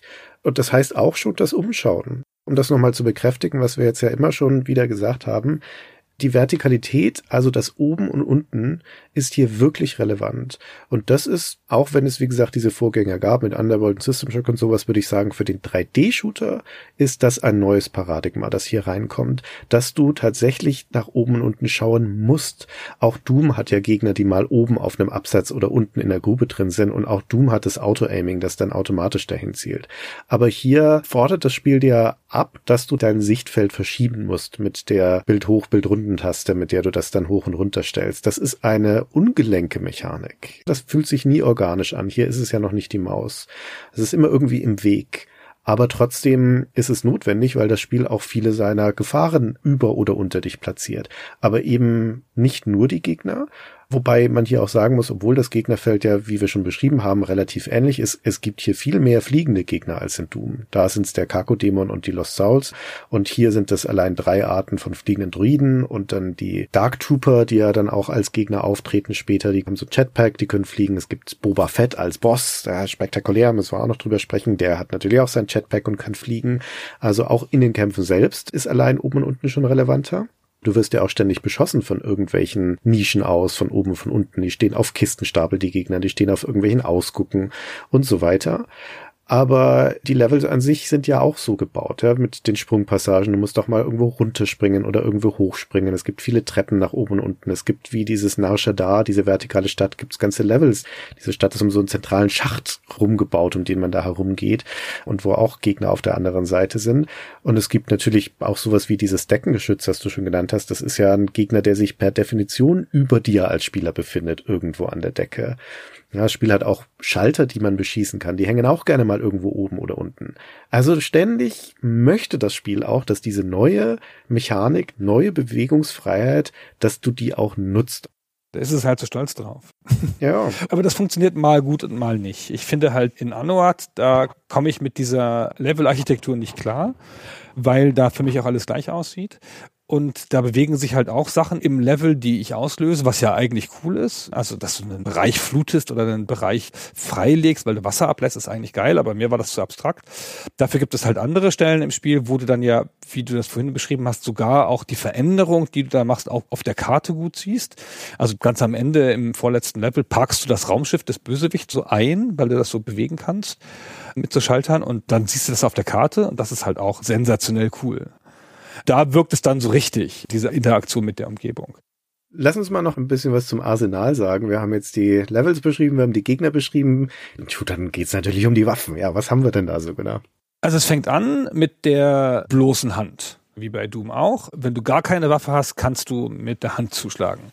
Das ist natürlich Quatsch, kannst du natürlich nichts mitmachen, ist total gefährlich, das zu machen. Aber in einem Level, einem spektakulären Level, verlierst du alle Waffen und musst dann gegen einen Kelldrachen kämpfen. Spektakulär beschissenen Level. Das ist der Tiefpunkt des Spiels, dieser Anfang. Da wirst du von Jabba, dem Hutten, gekapert. Natürlich sensationeller Moment, dass da Jabba auftaucht. Ja, eine der ikonischen Gestalten aus den Filmen haben wir hier auch auf seinem eigenen Schiff seinen Kelldrachen zum Fraß vorwirft.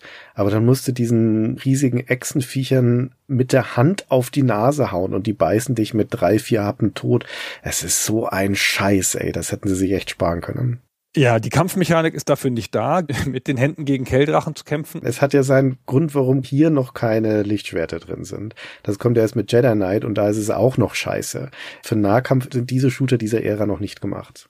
Ja, aber es ist ja natürlich trotzdem ein ganz cooler Moment, den du auf jeden Fall erinnerst, weil das ist ein ganz anderes Gameplay und das ist so eine Filmsituation, dass du ja da in den Abgrund gelassen wirst und dann da alleine kämpfen musst und dir dann deine Ausrüstung wiederfinden musst. Kein Ranker zum Glück, sondern nur diese Kelldrachen, die für dieses Spiel hier auch erfunden wurden. Das ist zu dem Zeitpunkt kein Gegner, den es schon gibt im Star Wars-Universum. Die reichen aber schon da. Dann hast du die Briar-Pistole. Im PC-Player-Test heißt das Lämer, nennt Jörg das ein lähmer. Also wahrscheinlich, weil es so lame ist. Ja, vielleicht. Keine Ahnung, aber in der Anleitung steht ganz normal, es sei halt eine Laserwaffe. Ja. Und das ist halt so eine schwache Pistole, nichts Besonderes. Und die dritte Waffe ist das Sturmtruppen-Lasergewehr. Zudem hast du immer Zugang, weil du ja immer Sturmtruppen zur Verfügung hast, denen du das abnehmen kannst. Und das ist, glaube ich, die Waffe gewesen, die ich in über 50 Prozent der Zeit benutzt habe. Ja, würde ich auch sagen. Die Laserpistole, diese Blasterpistole ist gar nicht so schlecht, weil die sehr zielgenau ist.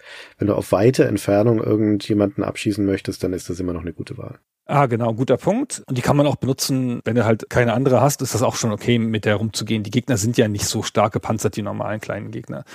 Du hast aber auch das eine Neuerung, für jede Waffe zwei Feuermodi. Nicht für jede, für die Hälfte. In der Regel ist das nichts Besonderes. Das ist dann halt ein stärkerer Schuss oder ein Schuss mit mehr Blastradius, der dann dafür mehr Munition verbraucht. Aber es ist ganz nett, dass es das gibt. Ich habe das fast nicht benutzt im Spiel. Nee, ich auch nicht. Das war eine völlig überflüssige Neuerung. Ich fand es halt ganz cool, aber so richtig was gebracht hat's mir nicht. Am ehesten noch bei der letzten Waffe, bei der Assault Cannon, weil die ist ja eine Kombination aus Plasmageschütz und Raketenwerfer und der Raketenwerfer ist halt dann der zweite Feuermodus. Genau. Da ist ja auch wirklich was anderes. Sonst brauchst du das eigentlich nicht. Und wie gesagt, die Kämpfe sind auch nicht so anspruchsvoll. Es ist nicht komplett leicht an allen Stellen, aber es ist auch nicht anspruchsvoll. Das heißt, du kannst eigentlich, wenn du vorsichtig vorgehst und ein bisschen aufpasst, kannst du eigentlich mit dem Sturmtruppen Lasergewehr fast alles lösen, auch die Bosskämpfe, wenn du nämlich erstmals dann auf diese Dark Trooper triffst. Den ersten, den ich gefunden habe, habe ich auch sofort mit dem Lasergewehr umgeschossen. Es war jetzt auch kein großes Problem. Wow, das ist aber nicht schlecht, weil die reflektieren ja die Laserschüsse, diese erste Iteration der Trooper. Also ich sage auch nicht, dass es wenig Schüsse gewesen Hast dir das Leben schwer gemacht. Okay. Aber es ging halt, ja. So, die nächste Waffe, die auf Taste 4 liegt, ist der Thermaldetonator. Das ist eine Granate. Auch neu, ne? Dass du eine Granate hast, die auf einem ballistischen Bogen fliegt und die, auch das eine coole Mechanik, länger geschleudert wird, je länger du die Taste gedrückt hältst was in den meisten Fällen bedeutet, dass Kyle die halt gegen die Decke haut und du dann stirbst. ja, er hat ständig gegen die Decke geworfen. Weil das ist keine gute Idee, die in irgendwelchen niedrigen oder schmalen Gängen zu benutzen. Aber wenn du den Raum hast, um die ordentlich zu schleudern oder gerade um Gegner, die unter dir sind, zu behaken, ist das eine sehr probate Waffe. Ja, auch über dir. Das ist schon eine Waffe, die dein Arsenal sehr gut ergänzt und die wirklich öfter mal gut einsetzbar ist. Die hat als zweiten Feuermodus eine Verzögerung von drei Sekunden. Das ist auch ganz nett, ne? dass man die Granate noch ein bisschen anders einsetzen kann. Dann gibt es die imperiale Repeater Gun. Maschinengewehr ja, nichts Besonderes so. Dann gibt's den Fusion Cutter, das ist eigentlich ein Werkzeug, das auch als Waffe benutzt werden kann. Ganz cool, feuert auch mehrere Geschosse ab. Mit dem zweiten Feuermodus schießt er vier Geschosse gleichzeitig, so ein bisschen in so einem Bogen. Das ist noch ganz hübsch. Dann gibt's diese schauderhaften Minen, die überall rumliegen, die auch echt ganz schwierig sind. Kommt man schlecht ran. Die liegen auch oft an Stellen, wo du sie nicht gleich siehst und so. Und das ist jetzt deine Gegenmethode. Du kannst sie auch selber legen, wenn du welche hast. Habe ich auch ehrlich gesagt fast gar nicht benutzt. Dann gibt's noch einen Granatwerfer, ganz nett, habe ich auch nicht oft gesehen, ganz cool. Das Problem an diesem Spiel ist das, was ich ganz am Anfang gesagt habe, dass das alles keinen Wumms hat. Das sind halt alles so Energiewaffen meistenteils, bis auf die Granaten natürlich. Und das hat für mich nicht so ein Waffengefühl. Es macht halt Piff-Paff, diese harmlosen Geräusche. Ich habe nicht so das Gefühl, dass ich jetzt hier schwer bewaffnet bin. Der Granatwerfer hingegen, der hat ein nachvollziehbares Gefühl, finde ich, weil es halt in diesem ballistischen Bogen diese Granaten, die dann auch befriedigend explodieren, verschießt. Und dann kommt die Concussion Rifle und die ist auch sehr mächtig. Die wirft die Gegner auch richtig weg. Und die Assault Cannon ist die letzte. Das ist dann diese Mischung aus Plasmaschuss und Raketenwerfer.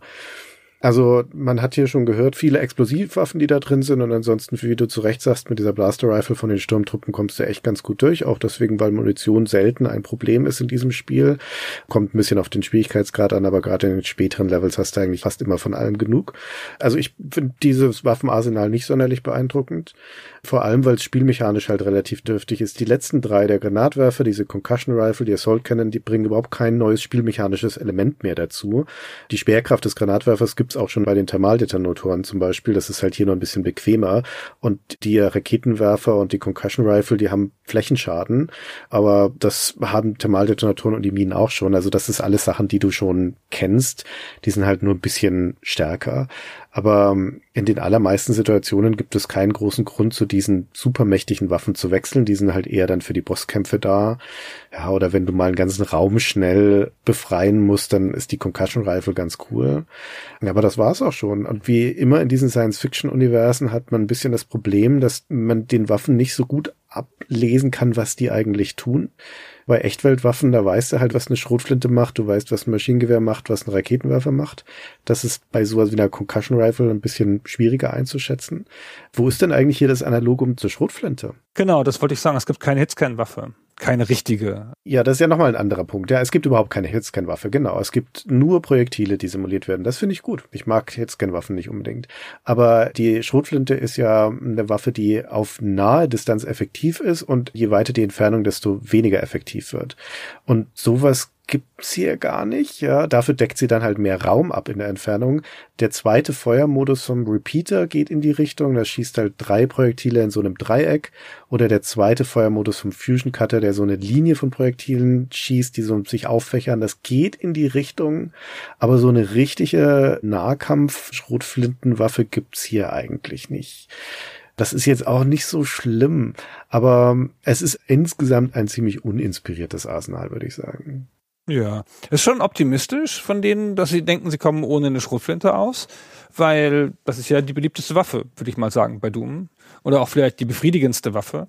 Also da fehlt einfach Varianz im Arsenal. Das ist jetzt nicht so schlimm alles. Es hat schon genug Waffen und so, aber es ist ja immer verdächtig, wenn du in solchen Spielen mit einer Waffe eigentlich das ganze Spiel beschreiten kannst und Waffen, auf die du dann freiwillig wechselst, im Wesentlichen stärkere Varianten dieser Waffe sind. Ich habe auch nicht so ein Gefühl von Munitionsmanagement, wie ich das bei Doom habe. Ich finde das schon einigermaßen symptomatisch, dass du zum Beispiel keine Schrotflinte hast. Spielmechanisch ist es ja klassisch, diese Abwägung, geh jetzt nah an Gegner ran oder lass ihn nah rankommen, um ihn mit einer Schrotflinte mit einem Schuss dann zu besiegen, also einen sehr schnellen Kill zu machen, aber auf dem Weg dorthin riskiere ich getroffen zu werden. Das ist da die Abwägung. Und das ist vor allem dann relevant, wenn du Gegner hast, die du lange behaken müsstest, bevor sie umfallen, aber wenn du nah dran bist und in die Schrotflinte ins Gesicht schießt, dann wären sie halt gleich tot. Und so einen entsprechenden Gegnertyp gibt es nicht in Dark Forces. Alle Gegner im Spiel sind Kanonenfutter. Es gibt hier keinen Heavy oder keinen Tank, der irgendwie viel aushalten würde. Also wirklich keinen, außer den Bossen, diese Dark Trooper, ne? aber die sind ja wie gesagt fast Bosse. Ansonsten ist alles Kanonenfutter. Genau, man kann es auch ein bisschen ablesen. Der quasi offiziellen Wikipedia, also der Wikipedia von Star Wars, ist für den Level Coruscant ist beschrieben, wie viele Gegner darin vorkommen im normalen Schwierigkeitsmodus. Und das sind 27 Imperial Officer, 51 Navy Troopers, 96 Stormtroopers, ein paar Bosse, also Dark Troopers, 12 Druiden, nochmal 14 andere Druiden, das war's. 96 Stormtrooper halt, weißt du, du mähst dich durch diese Standardgegner hier alleine die drei menschlichen Gegnertypen oder Klongegnertypen, je nachdem, was man da sagen will, sind halt 180 Leute ja, in einem normalen Level.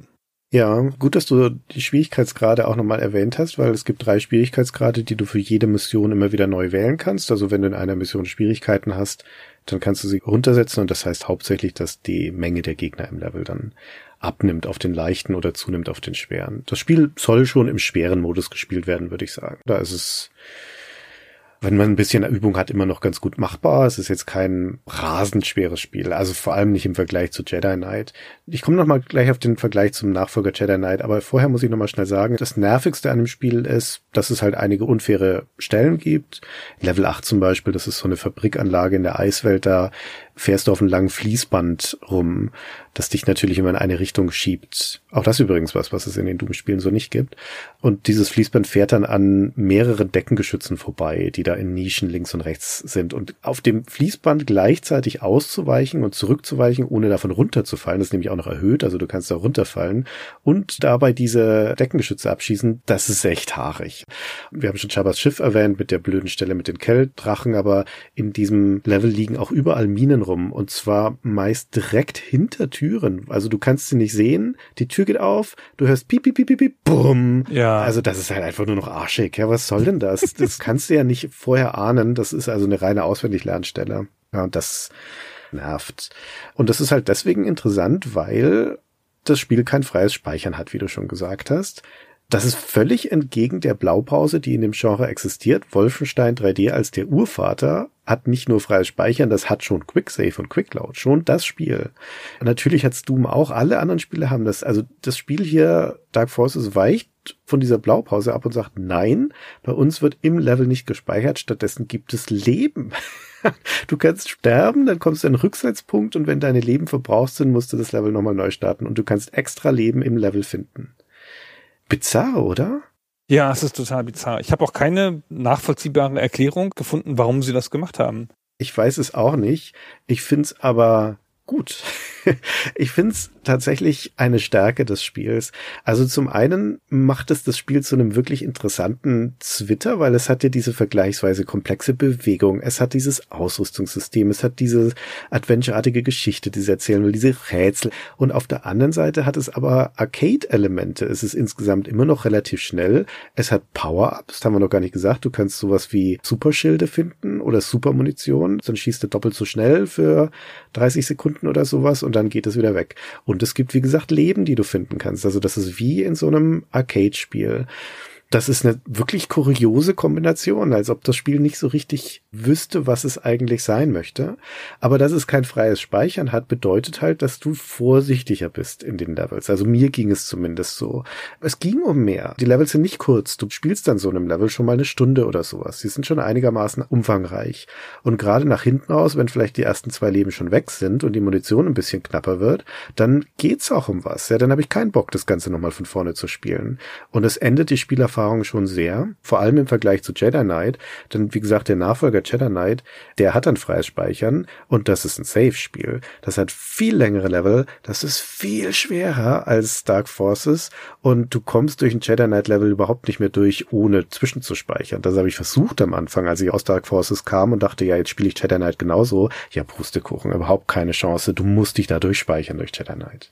Ich habe das auch versucht, unabsichtlich, weil ich einfach so gerade aus Dark Forces kam. Ja. Und habe ich natürlich nicht gespeichert, weil warum auch? Man muss ja hier nicht speichern. Und ich dann, oh, ich bin tot, nach einer halben Stunde Spielzeit und bin wieder am Anfang. Und ich habe gar keine Leben. Ach so. das war ein bisschen doof. Ich kam bei Dark Forces gut durch alle Levels im schweren Schwierigkeitsgrad, wenn man sich eingespielt hat. Und ich bin bei Jedi Knight im ersten Level im normalen Schwierigkeitsgrad gestorben unterwegs. Also das ist eine ganz andere Art von Spielerfahrung. Und auch wenn Jedi Knight für sich genommen auch ein tolles Spiel ist, das wir sicher auch irgendwann ausführlich besprechen werden, in der Hinsicht gefällt mir Dark Forces besser mich hat das entlastet, ehrlich gesagt. Ich finde ja das Konzept, das viele Konsolenspiele haben, dass sie halt sagen, pass auf, diese Quicksaverei und dieses Save-Spamming, das damit einhergeht, macht dir so ein bisschen die Spielerfahrung kaputt. Das stimmt schon. Wenn ein Spiel gute Rücksetzpunkte hat, dann ist das eigentlich, finde ich, fast immer schöner, weil dann habe ich so ein bisschen diese ungebrochene Immersion in meinem Kopf, dass ich das alles geschafft habe. Und eigentlich hat es das ja, weil die Rücksetzpunkte sind perfekt. Ja. Es gibt halt nur drei davon. Also durch die drei Leben halt, ne? Das meine ich. Also es gibt halt unbegrenzt viele Rücksetzpunkte im Level, du kannst überall sterben und du wirst immer an eine super Stelle zurückgesetzt. Sehr cool eigentlich. Stimmt. Aber du kannst es halt nur dreimal machen. Das ist halt super, solange du ein Leben verloren hast und noch eins in Reserve hast und so, ist alles schon safe und gehst du da frei durch die Levels, finde ich. Sobald es halt eng wird, denkst du, oh Gott, ey, jetzt bitte nicht, bitte, bitte, bitte nicht den ganzen Level nochmal spielen. Ich habe eine Vermutung, warum sie kein Speichersystem eingebaut haben. Und vielleicht ist das auch der gleiche Grund, warum das Spiel keinen Multiplayer hat. Das ist nämlich einer der ganz großen Pferdefüße von Dark Forces, dem vielleicht auch im Vergleich zu anderen zeitgenössischen Shootern den größeren Erfolg verwehrt hat. Hier gibt es keinen Multiplayer-Modus. Und es könnte sein, dass es beides damit zu tun hat, dass das Spiel ja auch einen PlayStation-Port bekommen hat. Und dass Lucas Arts zu dem Zeitpunkt, wo das entwickelt wurde, glaube ich schon stark auf Konsolenentwicklung geschielt hat. Da waren sie ja auch schon auf Konsolen aktiv mit ihren Spielen. Vielleicht hatten sie das schon im Hinterkopf. Aber das ist reine Spekulation. Das würde mich überraschen, ehrlich gesagt, weil es ja doch auf PC entwickelt wurde und man hätte das ja immer noch wieder rausnehmen können. Auch wieder war, ja sowas in der Art. Aber dass sie da auf Konsole schon aus waren, das stimmt schon. Vielleicht haben sie das mitgedacht oder so. Aber also es ist schon irgendwie aus einem Guss, so wie es ist. Ist ja auch cool gemacht, so wie sie es gemacht haben. Ist halt nur ungewöhnlich. Ja, aber ungewöhnlich ist nicht schlecht. Also mir gefällt das gut. Und um das an der Stelle nochmal zu sagen, weil wer jetzt bis hierher gehört hat, mag sich fragen, okay, das macht Sachen gut, das macht Sachen nicht so gut, ist das denn jetzt eigentlich noch ein empfehlenswerter Shooter und macht das Spaß? Und ich würde sagen, ja, das macht voll Spaß. Ich hatte wirklich viel Freude mit Dark Forces, auch heute noch. Und zwar, weil das Basis-Gunplay gut ist. Also, obwohl das zu 90 Prozent eben diese Imperium-Standardgegner sind, dieses Kanonenfutter, oder vielleicht gerade deshalb macht es Spaß, da durchzugehen, weil du hast eine Kette von schnellen Erfolgserlebnissen. Jedes Duell gegen so einen Gegner, und oft sind es ja mehrere auf einmal, selbst mit dem Standard Blaster ist immer in sich spaßig. Du hast die schnelle Bewegung im Raum, du hast ein bisschen Deckung, du hast dieses Zielen mit großzügigem Auto-Aim, drei Treffer aus dem Blaster und dann fällt ein Sturmtruppler um. Das ist berechenbar, das ist schnell, das ist gut. Also du gehst da, gerade wenn es mal eine Kampfpassage ist, du gehst in einen Raum rein, du machst links Peng Peng Peng, Mitte Peng Peng Peng, rechts Peng Peng Peng und dann liegen alle tot da, weil es halt keine Bullet Sponges gibt, sondern weil das alles Kanonenfutter ist und es fühlt sich gut an. Das fühlt sich auch nach vielen Stunden immer noch gut an. Ich finde, man kann gut nochmal reinspielen. Und wenn man sich dann so ein bisschen drauf eingelassen hat, macht es überraschend viel Spaß für ein 3D-Spiel aus der Zeit die sind ja alle so ein bisschen schwierig gealtert, logischerweise. Der Nachfolger mal, ey. Aber gut. Aber ich hatte nicht Lust, ein Level nochmal zu spielen, zum Beispiel. Und das ist ja was bei Doom durchaus einfach dazugehört, dass man den Level halt gerade nochmal spielt, um ein bisschen schneller zu sein oder irgendwas. Und hier war es so, ich war dann mit dem Level aber auch echt fertig. Dankeschön. Da gehe ich nie wieder hin. Ich habe mich oft verirrt und hatte ein bisschen Mühe mit der Orientierung im Raum und fand es auch manchmal ein bisschen langwierig. Hm. Kann ich nachvollziehen. Ging mir tatsächlich nicht so. Ich habe auch Levels nochmal gespielt. Also gerade wenn ich beim ersten Mal schwer nicht durchgekommen bin, das auf normal gespielt habe, habe ich es dann meistens doch nochmal in schwer gespielt, das Level, um einfach auch noch das Häkchen in der Liste zu haben. Gut, das ist vielleicht auch Geschmackssache. Genauso wie der andere starke Positivpunkt, den es natürlich auch mitbringt. Und das ist die Einbettung in das Star Wars Universum und das entsprechende Star Wars Feeling. Hat das auf dich gewirkt eigentlich als Star Wars Verächter? Ja, ja, ja, es hat auf mich gewirkt. Ich mag, dass das Spiel so in diese fortlaufende Story eingebettet ist. Ich mag auch diese Zwischensequenzen. Die sind nicht so killer, alle in Pixelgrafik und sehr kurz. Aber da kommt natürlich schon Darth Vader vor. Und Darth Vader ist immer so eine sichere Bank in diesen Spielen, weil du kämpfst nicht gegen Darth Vader. Das ist das Schöne daran. Ja, Darth Vader ist da, um dir zu zeigen, dass es dahinter noch mehr gibt ja, dass es ein großes Universum gibt und dass du jetzt hier nicht das Imperium besiegt hast, weil du diese eine Sache schaffst hier, nämlich diese Dark Trooper irgendwie zu zerstören. Du hast dann halt einen so einen Zwischengegner besiegt, hier den Rom Mock.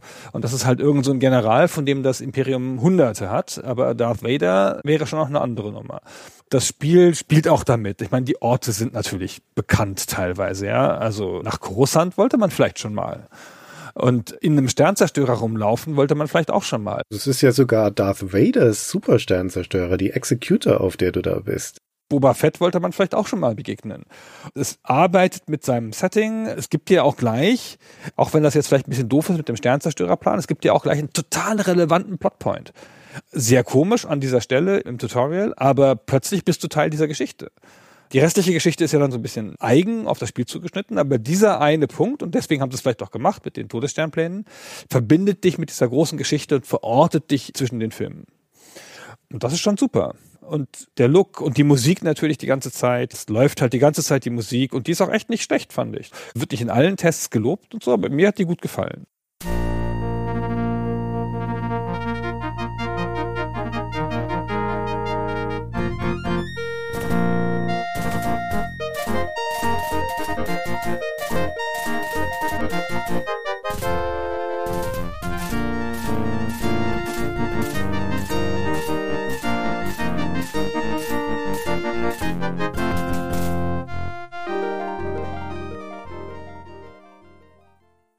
Ist halt keine digitalisierte Musik. Es ist noch Adlib oder FM Musik hier, aber es ist erkennbar die Star Wars Melodien von John Williams plus halt eigene von Clint Balyakian, einer der großen Komponisten von LucasArts. Und ich meine, das Spiel beginnt mit dem Opening Crawl und dann setzt die Star Wars Titelmusik ein. Wäre schön, wenn die noch orchestral gewesen wäre, ja, das haben wir dann beim Nachfolger bei Jedi Knight, aber es ist schon Gänsehaut, vor allem in einer Zeit, in der es ja nichts Offizielles von Star Wars gab. Das ist ja zwischen der ersten Trilogie und der Prequel-Trilogie. Da war ja nun nicht viel Star Wars. Das war ja schon so sensationell, als wir X-Wing und Rebel Assault bekommen haben, so schlimm das zweite Spiel war. Aber da war zum ersten Mal wieder Filmszenen drin.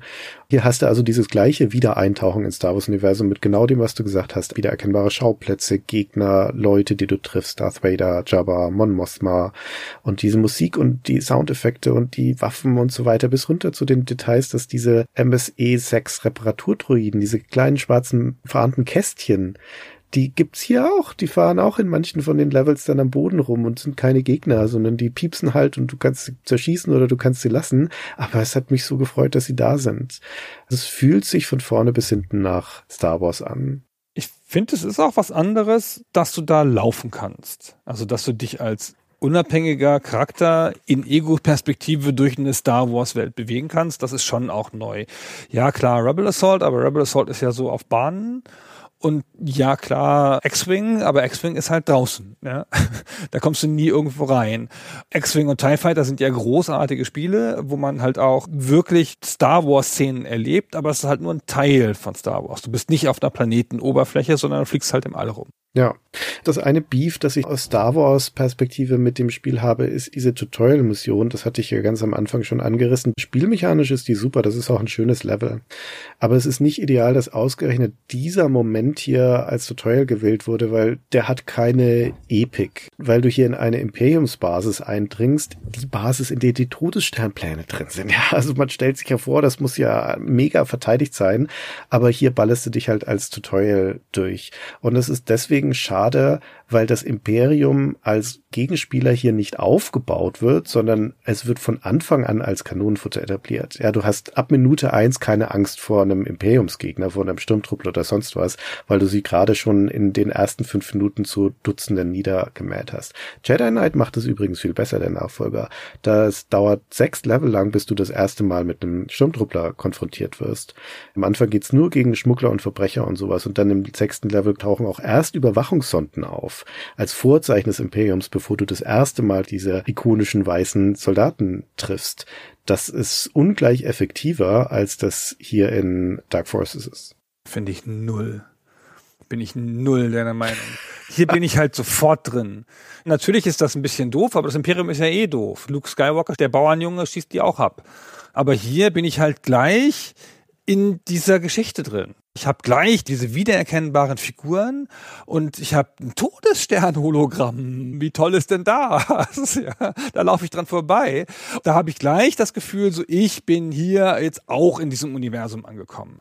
Und in dem Jedi Knight-Spiel da, in Dark Forces 2, ist das auch alles so grau und braun und da ist keiner, den ich kenne. Und was ist das jetzt für ein komisches Wesen? Es hat irgendwie, keine Ahnung, vier Nasen und was weiß ich. Das ist wie in einem Rollenspiel, dass ich sechs Level lang Ratten töten muss, bevor ich mal endlich zu den Orks komme. Und hier habe ich die Orks halt gleich. Ist viel besser so. Viel besser so. Na, du hast natürlich in Dark Forces ja auch das Intro mit dem Crawl und dem Schwenk nach unten und dem Sternzerstörer und so weiter ist ja auch alles gleich da.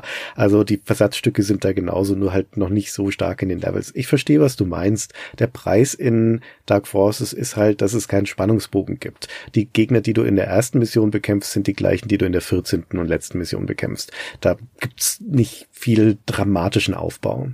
Das stimmt. Also nicht bei den Gegnern. Die Story muss dich halt durchreißen und wenn sie das für dich nicht tut, dann funktioniert es, glaube ich, nicht. Ist aber schön, die Story und funktioniert schon grundsätzlich. Und dann kommt ja doch nochmal zwischendurch was ganz anderes, in dem dich Jabba hat entführt und sowas. Also fand das viel ansprechender vom Star Wars Flair her als den zweiten Teil. So, jetzt haben wir's. Habe ich's gesagt. ja, okay. Der zweite Teil wird irgendwann nochmal ausführlicher besprochen werden. Nee, müssen wir nicht. Ist nicht so ein bemerkenswertes Spiel, Christian. Es ist ja Wahnsinn, was du hier raushaust. Da würde ich doch mal auf unsere Community Votes warten. Mal schauen, was die dazu sagen. Insgesamt durchaus misslungenes Spiel. Aber gut. Ich weiß gar nicht, was ich darauf sagen soll. Das ist ja das Spiel, wo dann endlich mal die Macht auch mit reinkommt, wo du endlich mal ein Jedi bist und wo du ein Lichtschwert hast und sowas. Das ist ja, wie gesagt, hier abwesend. Also dieser ganze mythologische Aspekt von Star Wars ist ausgeklammert aus Dark Forces. Was aber gar nicht schlecht ist. Ich mag das. Ich bin jetzt kein so Riesenfreund von den Lichtschwertern, schon gar nicht in Jedi Knight. Das funktioniert da immer noch nicht gut. Aber gehört halt irgendwie zu Star Wars dazu, ne? Ja, ich fand das ganz nett, dass es mal nicht drin ist und dass du mal kein Jedi bist, aber ein gut gemachtes Lichtschwertspiel wäre schon schön. Gibt's dann auch lange Zeit leider nicht danach. Ja, kommt viel später dann, ja. Ja, das kommt dann sehr viel später, bis dann eins kommt. Aber das fehlt hier schon, genau. Das ist nicht, dass sie das nicht gewollt hätten. Das fehlt, weil sie nicht wussten, wie sie das technisch realisieren sollen. Ja, genau. Jetzt schließen wir hier noch schnell den Bogen, bevor wir auf die Entstehungsgeschichte kommen, mit dem Erfolg des Spiels. Das war nämlich für LucasArts ein großer Erfolg. Die Zahlen, die kolportiert sind, ist, dass die Auslieferungen an die Läden gleich schon mal 300.000 Stück waren, was schon mal ein Rekord damals für LucasArts war. Und in den ersten fünf Jahren hat das Spiel dann 950.000 Stück verkauft. Nicht ganz die Million, leider. Ja, nach fünf Jahren wird es auch ziemlich durchverkauft gewesen sein, aber das ist die Zahl, die bis heute steht. Nichtsdestotrotz super zufriedenstellend für LucasArts, insbesondere wenn man bedenkt, wie vergleichsweise wenig aufwendig die Entwicklung war. Das erzählen wir ja gleich noch. Und es wurde hier in Deutschland, wie du vorhin gesagt hast, ja auch übersetzt. Softgold war dafür zuständig, nicht nur Handbuch und Text übersetzt, sondern vollständig eingedeutscht mit Sprachausgabe und ist dann hier also Mitte des Jahres 1995 rausgekommen. Und dann, zack, Indizierung. Ja, hart. Ey.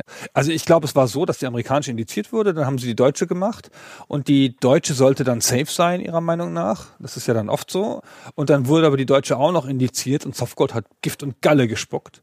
Ich glaube auch, damit waren jetzt nicht unbedingt zu rechnen, glaube ich, weil wie du schon zu Recht sagst, das ist ja vergleichsweise harmlos in seiner Gewalterstellung. Es gibt ja noch nicht mal Blut in dem Spiel. Kein einziger roter Pixel zu sehen. Und das Star Wars-Universum. Also eine große Marke, die nicht bekannt ist für Gewaltdarstellung. Aber das denken wir. Wir haben ja keine Ahnung, Christian. Wir denken, das ist jetzt nichts Besonderes und man kann auch mit Kindern in den Star Wars-Film gehen. Aber die BPJS weiß das ja besser und die hat gesagt, bei diesem Spiel handelt es sich um ein reines Schieß- und Menschenvernichtungsspiel also Klonvernichtungsspiel müsste man genauer sagen, das an Herze und Brutalität kaum Wünsche offen lässt. Mitleid und Mitgefühl finden keinen Platz. Der schnelle, zielgerichtete Einsatz der eigenen Waffe ist unumgänglich, da sonst die eigene Vernichtung droht.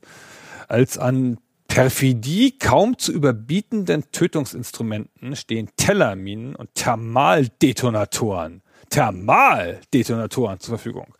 Dabei erlaubt insbesondere der Einsatz ersterer, der Tellerminen, ein sadistisches Delektieren an den Leiden der Gegenüber. Ernsthaft, bei aller Liebe, ob sie dasselbe Spiel gespielt haben, Weiß ich nicht. Also das entspricht ja der Spruchpraxis der BPJS damals zu Shootern generell. Und ich glaube, da ist es dann auch schon egal, ob die Gegner bluten oder nicht, weil die Alternativlosigkeit der Gewalt in diesen Spielen war da, glaube ich, ausschlaggebend. Ich glaube trotzdem nicht, dass Softgold damit gerechnet hat. Ich habe die deutsche Version hier und auf der Packungsrückseite sind drei Aufkleber drauf. Einer davon ist V11, Version 1.1. Keine Ahnung, ob die deutsche Version irgendwie leicht gepatcht ist. Der zweite Aufkleber ist bizarrerweise ein großer gelber, da steht 14 Missionen drauf. Wow, als ob das gut wäre. also, ja, als ob das jetzt ein Verkaufsargument gewesen wäre, aber haben sie extra nochmal draufstickern lassen. Und der dritte Aufkleber ist das rote USK-Siegel. Die USK gab es da seit einem Jahr, die ist 94 gegründet worden und das rote ist das ab 18 Jahren. Also es hätte nominell eh schon eine Erwachsenenfreigabe gehabt, aber damals war das ja noch nicht so, dass die BPJS nicht mehr indizieren darf, wenn USK geprüft ist. Das kam erst viel später. Das heißt, trotz USK-Siegel oder vielleicht auch wegen USK-Siegel wurde es dann indiziert. Wie gesagt, später wurde das dann ja so gemacht, dass dann nicht mehr indiziert werden darf und hier haben sie es halt noch gekonnt. Ja, genau. Aber Softgold hat es testen lassen, offensichtlich, ne, hat es von der USK prüfen lassen. Also die haben ja da einigen Aufwand reingesteckt. Ich glaube auch, dass sie nicht sehr erfreut gewesen sein dürften über das Schicksal von diesem Spiel. Der zweite Teil, Jedi Knight, das hieß ja in den USA Dark Forces 2.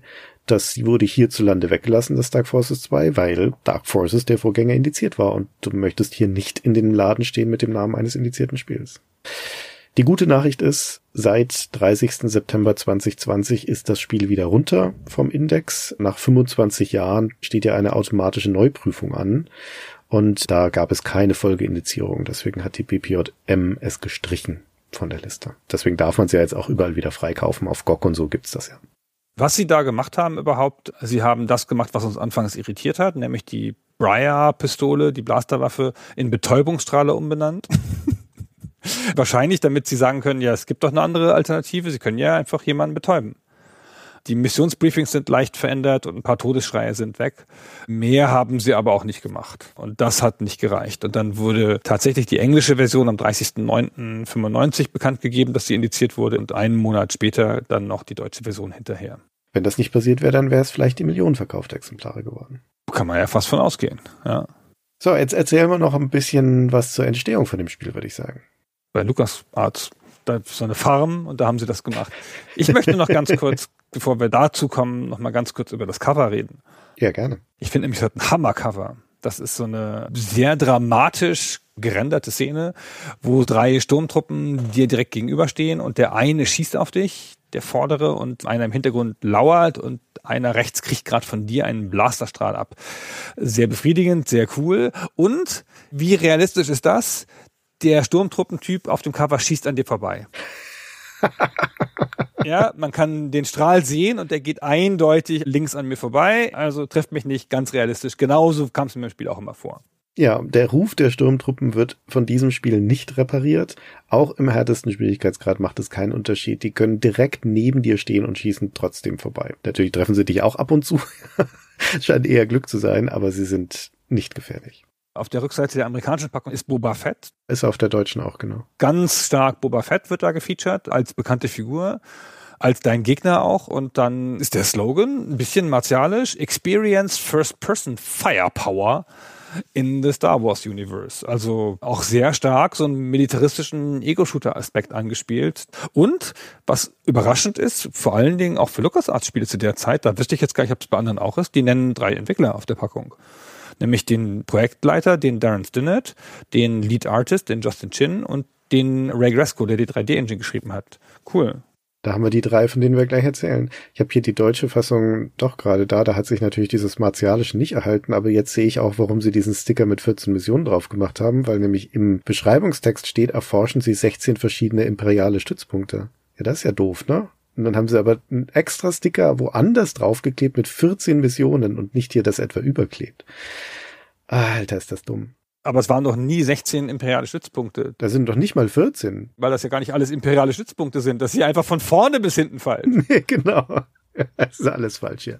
Aber Boba Fett, der Vollständigkeit halber sagen wir es noch mit dazu, ist ja ein Endgegner oder ein Boss hier im Spiel in Mission 11 in der imperialen Stadt und wird von uns getötet in diesem Spiel. Das spricht auch nicht dem Star Wars Kanon. Ist ja heutzutage sowieso nicht mehr Kanon, wie du gesagt hast, aber in dem Spiel ist er hin, von Kyle Katan getötet.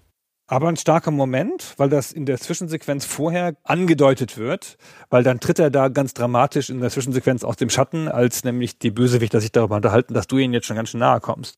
Ja, sogar ein paar Missionen vorher und du fragst dich die ganze Zeit, wann kommt er denn, wann kommt er denn? Und dann ist er endlich da. Schon stark. Sehr cooler Moment, fand ich. Hat mir gut gefallen. Das stimmt. So, du sagtest schon, die Packung nennt sie sogar Darren Stinnett, Ray Gresco, Justin Chin, die drei wesentlichen Köpfe hinter Dark Forces. Wir beginnen mal mit Darren Stinnett, das ist nämlich der Projektleiter, also insofern auch der führende Kopf.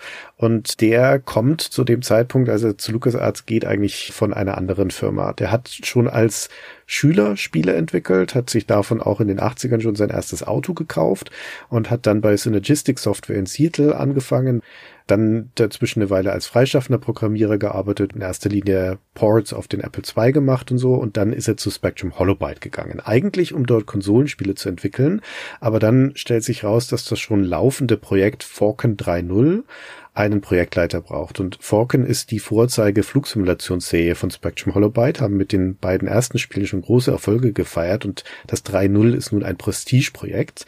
Aber da gehen irgendwie die Fäden nicht so richtig zusammen und dann darf eben Darren Stinnett sich die ersten Sporen als Projektleiter verdienen und im Jahr 1991 bringt er das dann auch über die Ziellinie, das Falcon 3.0 und es wird ein riesiger Erfolg. Bei der Gelegenheit hat er dann auch das erste Mal Berührung mit einem DOS-Spiel. Vorher hat er nämlich immer für Konsolen und andere Heimcomputer gearbeitet was für ein fettes Projekt das ist für jemanden, der noch relativ jung ist zu der Zeit. Also der macht ja später noch Dark Forces und Dark Forces ist ein Bruchteil an Entwicklungsaufwand von dem, der in Falcon 3.0 eingeflossen ist. Die Credits von Falcon 3.0 nennen 76 Entwickler. Ein Riesenteam zu der Zeit. Also weiß gar nicht überhaupt viele Teams, die so groß sind. Ja, natürlich haben sie QA mitgenannt und so, aber richtig großes Team, das er da geleitet hat und richtig fette Verantwortung. Also hat er ein großes Rad gedreht für jemanden, der schon Branchenerfahrung hat, aber Mitte 20 ist zu dem Zeitpunkt. Ja, und dann geht's da weiter. Zu Falcon 3.0 erscheinen ja mehrere Add-ons und die betreut er dann auch noch mit, ist also bei Spectrum Holobyte Anfang der 90er. Und dann kommt dieser Moment im Jahr 1993, wo X-Wing erscheint, das Spiel von LucasArts. Der Darren Stinnett hat in einem amerikanischen Podcast, dem Death Game Podcast, hat er mal geschildert diese Zeit damals und da spielen wir mal einen kurzen Einspieler aus diesem Podcast ein, um auch mal seine Stimme zu hören und diesen Moment, wo er X-Wing gespielt hat, zu hören. So at Spectrum Holobyte, we had this cockpit all decked out with throttle and stick and big stereo system in it. And you got in this thing and it felt like you were flying an F 16. And I remember when X Wing came out, I went straight to the game store and bought a copy and brought it back and loaded it up in the PC in our cockpit. Sat down and just, you know, mind blown here I was, you know, the text crawl comes up and that music, and the next thing I know, I'm flying an X Wing. I was so blown away that at that moment on, I knew that I had to make Star Wars games. That's when I decided to leave Spectrum Holobyte and join LucasArts. Wahrscheinlich beeindruckend. So habe ich mich bei TIE Fighter gefühlt ohne dieses teure Cockpit um dich rum, nehme ich an, das er da beschrieben hat. Ja, auch so. Nur in meinem Kopf war das alles. ja, also er sagte hier, das war der Moment, wo er beschlossen hat, zu LucasArts zu wechseln. Er ist ja, wie gesagt, schon eine Weile in der Branche und hat Kontakte, also auch Kollegen von ihm sind schon bei LucasArts. Plus er hat natürlich einen hervorragenden Leumund hier als der Projektleiter von diesem mega erfolgreichen Falcon. Und dementsprechend ist es nicht nur kein Problem für ihn, zu LucasArts zu wechseln, sondern er kriegt da sogar carte blanche. Also er geht im Juli 93 zu LucasArts und die Leute fragen ihn, okay, Darren, woran willst du arbeiten? Und er sagt an Star Wars spielen. Was ich gern machen würde, wäre eine Star Wars Version von Wolfenstein 3D. Und dann sagt LucasArts, ja, okay, mach das. Auch das, was für eine Ansage. Er erzählt das jetzt immer ganz lässig, als hätte das eine große Selbstverständlichkeit gehabt, vor allen Dingen auch mit seiner Cockpit-Geschichte, die wir eben gehört haben. Aber der ist natürlich schon dahin gekommen, weil die gedacht haben, der macht Flugsimulationen für die. LucasArts hat ja Flugsimulationen auch gemacht. Und ich bin sicher, dass die den nicht geholt haben mit der Maßgabe, dass er da einen Ego-Shooter macht. Die haben den geholt, erstmal so als Kraft für alles Mögliche und dann mal gucken. Und dann sagt der da Wolfenstein und dann sind die so cool, diesem Typen, den sie noch nicht so gut kennen, ein total neues Genre anzuvertrauen also das zeigt auch, was für eine Firma das gewesen sein muss damals, was für ein kreativer Spirit. Das hat ja auch Noah Falstein beschrieben, mit relativ viel Freiheit und diesem ganzen kreativen Geist, den die da hatten. Ich finde, das ist schon eine super mutige Entscheidung zu dem Zeitpunkt für sie, gerade auch mit diesem neuen Menschen. Ja, zumal der hat sich ja nicht auf eine ausgeschriebene Stelle beworben, sondern das war ja initiativ. Also es ist ja nicht so, als ob sie gerade jemanden gesucht hätten, sondern der kommt halt rein und der darf sich ja folgerichtig dann auch sein eigenes Team aufbauen. Das ist nicht so, als ob der jetzt hier in ein bestehendes Projekt gesteckt wird, sondern der Standard kriegt quasi den Freiraum zu sagen, ja gut, dann experimentiere hier mit diesem jetzt im Kommen befindenden 3D-Spiel-Dingens. Denn wie gesagt, das ist so früh, sein Referenzpunkt hier ist Wolfenstein 3D. Das ist jetzt so eine Zeit vor Doom. Doom kommt im Dezember 1993, hier sind wir im Sommer 1993. Man weiß schon, dass Doom in Arbeit ist. Es gibt auch schon Alpha-Versionen davon und sowas. Also das liegt schon in der Luft, aber noch ist Wolfenstein eigentlich der Bezugspunkt. Und der Stinnett, der auch ein talentierter Programmierer ist, also der ist der nicht nur als Projektleiter eingestellt, der darf dann eben anfangen, damit rumzuexperimentieren, aber kriegt dafür das okay, das mit Star Wars zu machen, mit der großen Lucas-Lizenz. Ja, also große Entscheidung tatsächlich und er kriegt dann halt das okay, sich da ein Team aufzubauen. Und das tut er dann auch. Also LucasArts ist zu dem Zeitpunkt auch nicht so aufgestellt, dass sie ihm ein Team gleich geben könnten, sondern er stellt sich ein neues Team von außen zusammen. Also er stellt Leute ein und sucht die zusammen. Da sind auch ein paar Leute bei, die aus LucasArts selber kommen, aber die meisten Leute kommen von außerhalb und die meisten Leute sind sehr jung und sehr unerfahren. Auch das haben wir schon häufiger gehabt bei den Geschichten, die wir erzählen, dass da Teams zusammengestellt werden, also auf wichtigen großen Spielen, die noch nie miteinander gearbeitet haben und die selber nicht viel Erfahrung haben und die die Technologie noch gar nicht kennen. Und hier kommt alles zusammen. Es ist ein Star Wars Spiel, keiner von denen hat jemals ein Star Wars Spiel gemacht. Ja gut, sie sind in der Star Wars Firma. Keiner von denen hat jemals einen Ego-Shooter gemacht, weil wir auch. Keiner von denen hat eine 3D-Engine, die in dieser Form funktioniert, bedient. Es ist alles ganz neu und er sucht sich die Leute auch mit ein bisschen Glück zusammen. Er beschreibt das auch so in den späteren Interviews, dass da einfach viel Glück dabei war, ja, dass er die richtigen Leute erwischt hat. Und da ist auch einfach so Zufallsprozesse dabei. Also einer der krassesten Zufälle ist Justin Chin. Der ist ja eine der zentralen Figuren. Ich habe den eben schon kurz vorgelesen. Das ist der Lead Artist. Der wird eingestellt. Der kommt im Dezember 93 als Lead Artist und der stellt sich dann als talentierter Storyschreiber heraus und darf dann diese Story für das Spiel machen. Der hat einen ganz wesentlichen Einfluss auf diese Geschichte. Und das war einfach Glück. Ja, der Ray Gresco, das ist der dritte zentrale Mann, von dem stammt die 3D-Engine. Den kennt der Stinnett von Spectrum Holobyte. Der war da einer von vielen Programmierern, der an Falcon oder ich glaube sogar noch an Falcon Add-ons mitgearbeitet hat. Auch noch so ein junger Mensch und den holt er dann halt hier mit rüber. Und der stellt sich also als sehr talentierter 3D-Engine-Entwickler raus. Das ist das Kernteam, diese drei keiner von denen hat jemals vorher so ein 3D-Spiel gemacht, so ein 3D-Shooter. Ihre Blaupause ist erstmal Wolfenstein und irgendwie aber auch X-Wing, weil das ist ja die LucasArts interne Referenz, X-Wing und TIE Fighter. Und das ist insofern relevant, weil die zentrale Frage am Anfang ist, okay, wie machen wir denn eigentlich so eine 3D-Welt? Und die Blaupause durch X-Wing und TIE Fighter ist ja im Endeffekt, du hast leeres All, also leeren Raum, und da stellst du 3D-Modelle rein. So ein X-Wing und ein Todesstern und was weiß ich was, und TIE Fighter und so weiter. Und so gehen sie auch erstmal gedanklich zumindest an diese 3D-Spiele ran und was sie dann aber machen, ist, sich Doom genauer anzugucken, denn von Doom gibt es ja schon diese Alpha-Versionen. Wie gesagt, zwischen Februar und Mai 1993 hat It Software mehrere Alpha-Versionen veröffentlicht, teilweise nur an Tester und Freunde rausgeschickt, um Feedback einzuholen zum Spiel. Und irgendwie landet eine offensichtlich auch bei dem Team von Darren Stinnett bei LucasArts.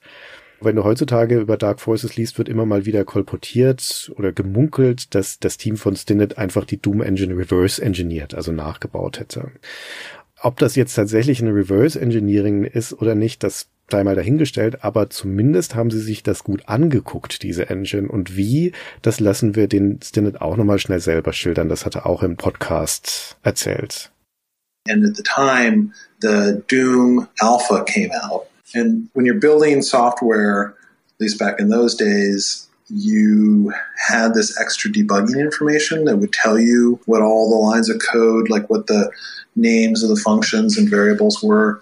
And they let this go and let the debugging information in there. They you know, forgot to strip it out. So once I realized that, I just pulled it up inside of a debugger and could start to walk through all the code. And yeah, we learned a lot about how they did, you know, a lot of their techniques and how they built the world. Also Sie haben diese Version bekommen, das war wohl nicht so schwer, die zu kriegen. Sie mussten nicht ins IT-Hauptquartier einbrechen und die war dokumentiert und da waren Anmerkungen drin, anhand derer Sie das nachvollziehen konnten, was da gelaufen ist. Und dann haben Sie dieses Wissen genutzt und natürlich Wolfenstein nochmal angeschaut und haben dann danach innerhalb von sechs Monaten, also vom Sommer bis zum Dezember 93, eine eigene 3D-Engine geschrieben. Die fing dann an, Ende des Jahres zu laufen. Genau. Und vor allem hat es also, wie der Stinnett beschrieben hat, ihre Vorstellung des Problems geändert. Denn statt sich das vorzustellen wie leeren Raum, in dem man 3D-Objekte reinsetzt, ist die Perspektive von den Doom-Engine-Spielen ja, dass du einen voll gefüllten Raum hast, aus dem du Räume rausschneidest, in denen du Quader reinschneidest und wo die Quader sich überlappen, da sind dann Durchgänge und so weiter. So funktionieren diese zweieinhalb D-Engines. Und das war für sie offensichtlich auch nochmal ein Aha-Moment. Und ja, dann hatten sie innerhalb von ziemlich kurzer Zeit diese Engine gebaut. Das ist eine ganz schön große Leistung. Die haben sie dann noch weiter verfeinert und dann hatten sie eine Engine am Laufen gleichzeitig als Doom erschienen. Und dann haben sie sich ja wahrscheinlich sicher das fertige Doom nochmal angeguckt und dann haben sie noch weiterentwickelt und das Spiel war angekündigt für Ende 94. Also nur mit einer Entwicklungszeit von anderthalb Jahren. Anderthalb Jahre ist jetzt nicht unüblich in der Spieleentwicklung, aber hier sprechen wir von anderthalb Jahren Spiel und Engine. Das heißt, du machst ja das erste halbe Jahr gar kein Spiel. Und auch dann, wenn du anfängst dann nach einem halben Jahr, wenn dann die Engine einigermaßen steht, das Spiel zu entwickeln, dann hast du ja trotzdem noch mindestens ein, zwei Programmierer, die nur die Engine weiterentwickeln. Das ist parallel. Das hält die Spielentwicklung auf. Daran sind viele Firmen gescheitert, ja, dass sie ja gleichzeitig Technologie und Spiel entwickeln mussten. Und die trauen sich das hier mit einem jungen Team, Durchschnittsalter 27 Jahre, das das noch nie gemacht hat und gehen da all in. Und das Spiel verzögert sich dann auch. Diesen Termin können sie nicht einhalten. Wird auch echt in so einem leicht indignierten Tonfall im PC Player Test erwähnt. Das Spiel war ja eigentlich schon vorher angekündigt und so. Frechheit, ja. Dann kriegen sie das 1995 dann aber fertig. Ja, mit dieser neuen Technologie kommen auch neue Anforderungen und teilweise sogar neue Positionen, die es in der Form bei LucasArts noch nicht gibt. Stichwort Level Designer. Also wir haben diese drei zentralen Leute, Projektleitung, Engine-Programmierung, Grafiker, Storytexter und sowas. Ist alles schon gut, aber wer baut denn jetzt eigentlich die Levels? Und dann werden dem Stinnett zuerst Grafiker von LucasArts zugeordnet, die ihm rübergeschoben werden und die sollen dann die Levels bauen. Stellt sich raus, die haben aber nur mit 2D-Erfahrung. Ne? Die können sich das gar nicht so richtig vorstellen, wie dieser 3D-Raum funktionieren soll. Es funktioniert nicht gut. Und dann gibt es offensichtlich wieder einen von diesen Zufällen, nämlich dass er mit einem Freund im Kino ist und dem beschreibt, welches Problem er da gerade hat. Und dann eine Reihe weiter dreht sich jemand um und sagt, also hab da schon mal versucht, mit der University in Berkeley Kontakt aufzunehmen. Die haben einen Architekturkurs und die arbeiten auch mit Computern dort. Ja, und dann geht so eine Glühbirne beim Kopf von dem Stinnett auf und der organisiert sich dann tatsächlich einen Studenten von der Universität von Berkeley, kurze Zeit später noch einen zweiten und zwei weitere Level-Designer werden dann intern besetzt und dann hat er auf einmal sein Team auch wieder junge Leute, die von außen kommen und diese beiden Studierenden von Berkeley, die haben natürlich keine Erfahrung mit Spielen und Spiele-Engines, aber die haben halt Erfahrung erstens mit Räumen, mit Architektur und zweitens mit CAD-Software, mit AutoCAD.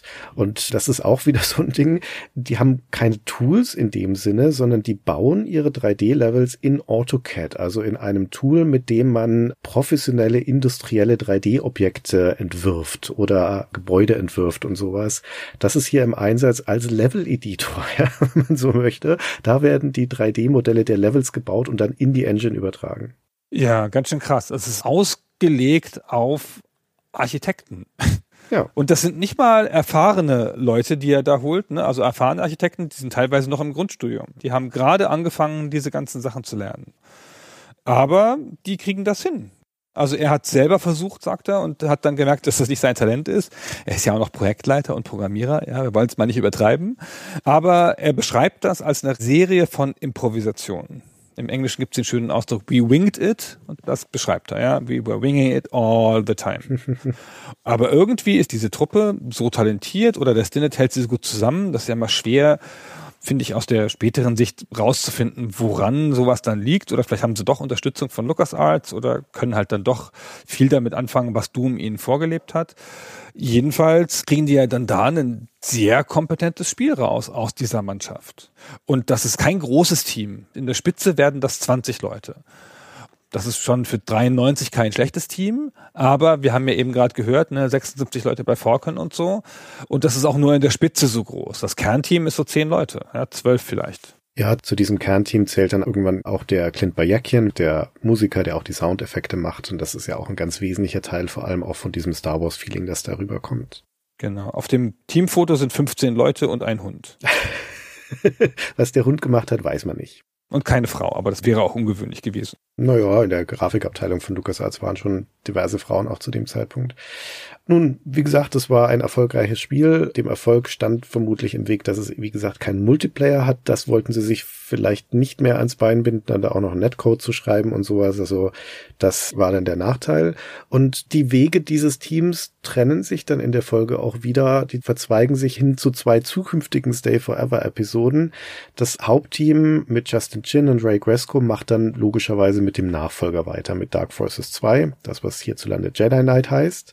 Und dafür schreibt der Gresco dann aber auch eine neue Engine, die Variante 2 von der Jedi Engine, die jetzt dann logischerweise Sith Engine heißt und die auch viel fortschrittlicher ist. Das ist dann eine echte 3D Engine.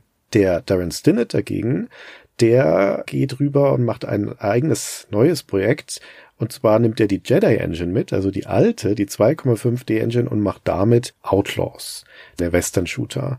Während Dark Forces technologisch hier also 1995 mit seiner Engine noch Speerspitze war, ist das zwei Jahre später 1997 bei Outlaws leider ganz anders. Warum Outlaws trotzdem ein sehr schönes Spiel ist, das müssen wir dann irgendwann anders besprechen. Wegen der Musik. So, haben wir es gesagt, dann sind wir fertig. ja, und den Zwischensequenzen. Ja, können wir uns das Spiel sparen.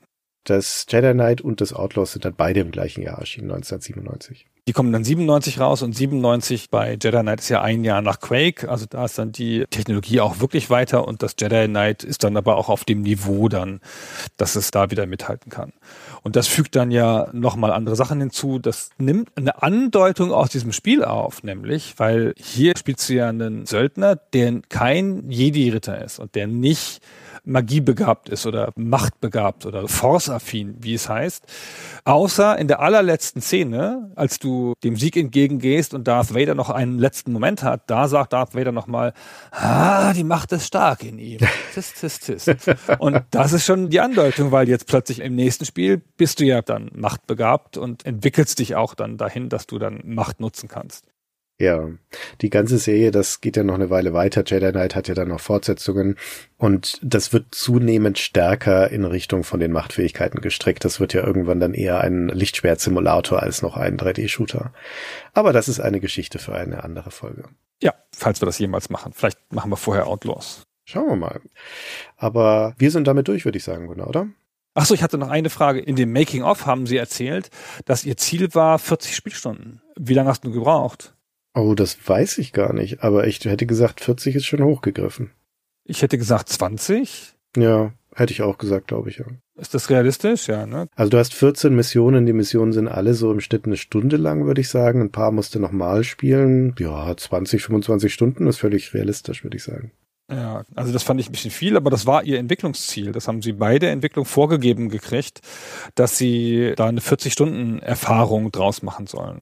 Ja, das ist ja nicht so ungewöhnlich damals. Das haben wir von David Fox ja auch schon gehört, dass die Spiele einen Umfang haben mussten. Ja, ja gut, Christian, du bereust nicht, dass du es gespielt hast. Höre ich so ein bisschen raus? Nein, schönes Spiel. Ich finde auch, dass man es nochmal spielen könnte. Schönes Spiel würde ich jetzt mich vielleicht nicht so weit aus dem Fenster lehnen, aber es ist nicht, dass ich die Zeit bereut hätte, die ich in dieses Spiel investiert habe. Das ist schon okay. Kann man schon ganz gut nochmal spielen. Es gibt eine leicht erreichbare Version von diesem Spiel als auch dem Nachgänger auf Good Old Games, also auf GOG.com. Das ist ja immer fast die beste Methode, die es gibt für solche Spiele. Also es gibt eine angepasste Version, die auf modernen PCs läuft. Gibt es auch immer mal wieder in Sonderverkaufsaktionen und so. Ist nicht teuer, kostet ein paar Euro. Kann man ganz gut noch mal reinschauen. Sehr gut. Dann herzlichen Dank, Gunnar, für das ausführliche Gespräch. Vielen Dank euch fürs Zuhören. Wir haben als Begleitmaterial zu dieser Folge auch noch eine Episode Die Welt von Star Wars. Falls ihr die noch nicht gehört habt, würden wir euch die sehr ans Herz legen.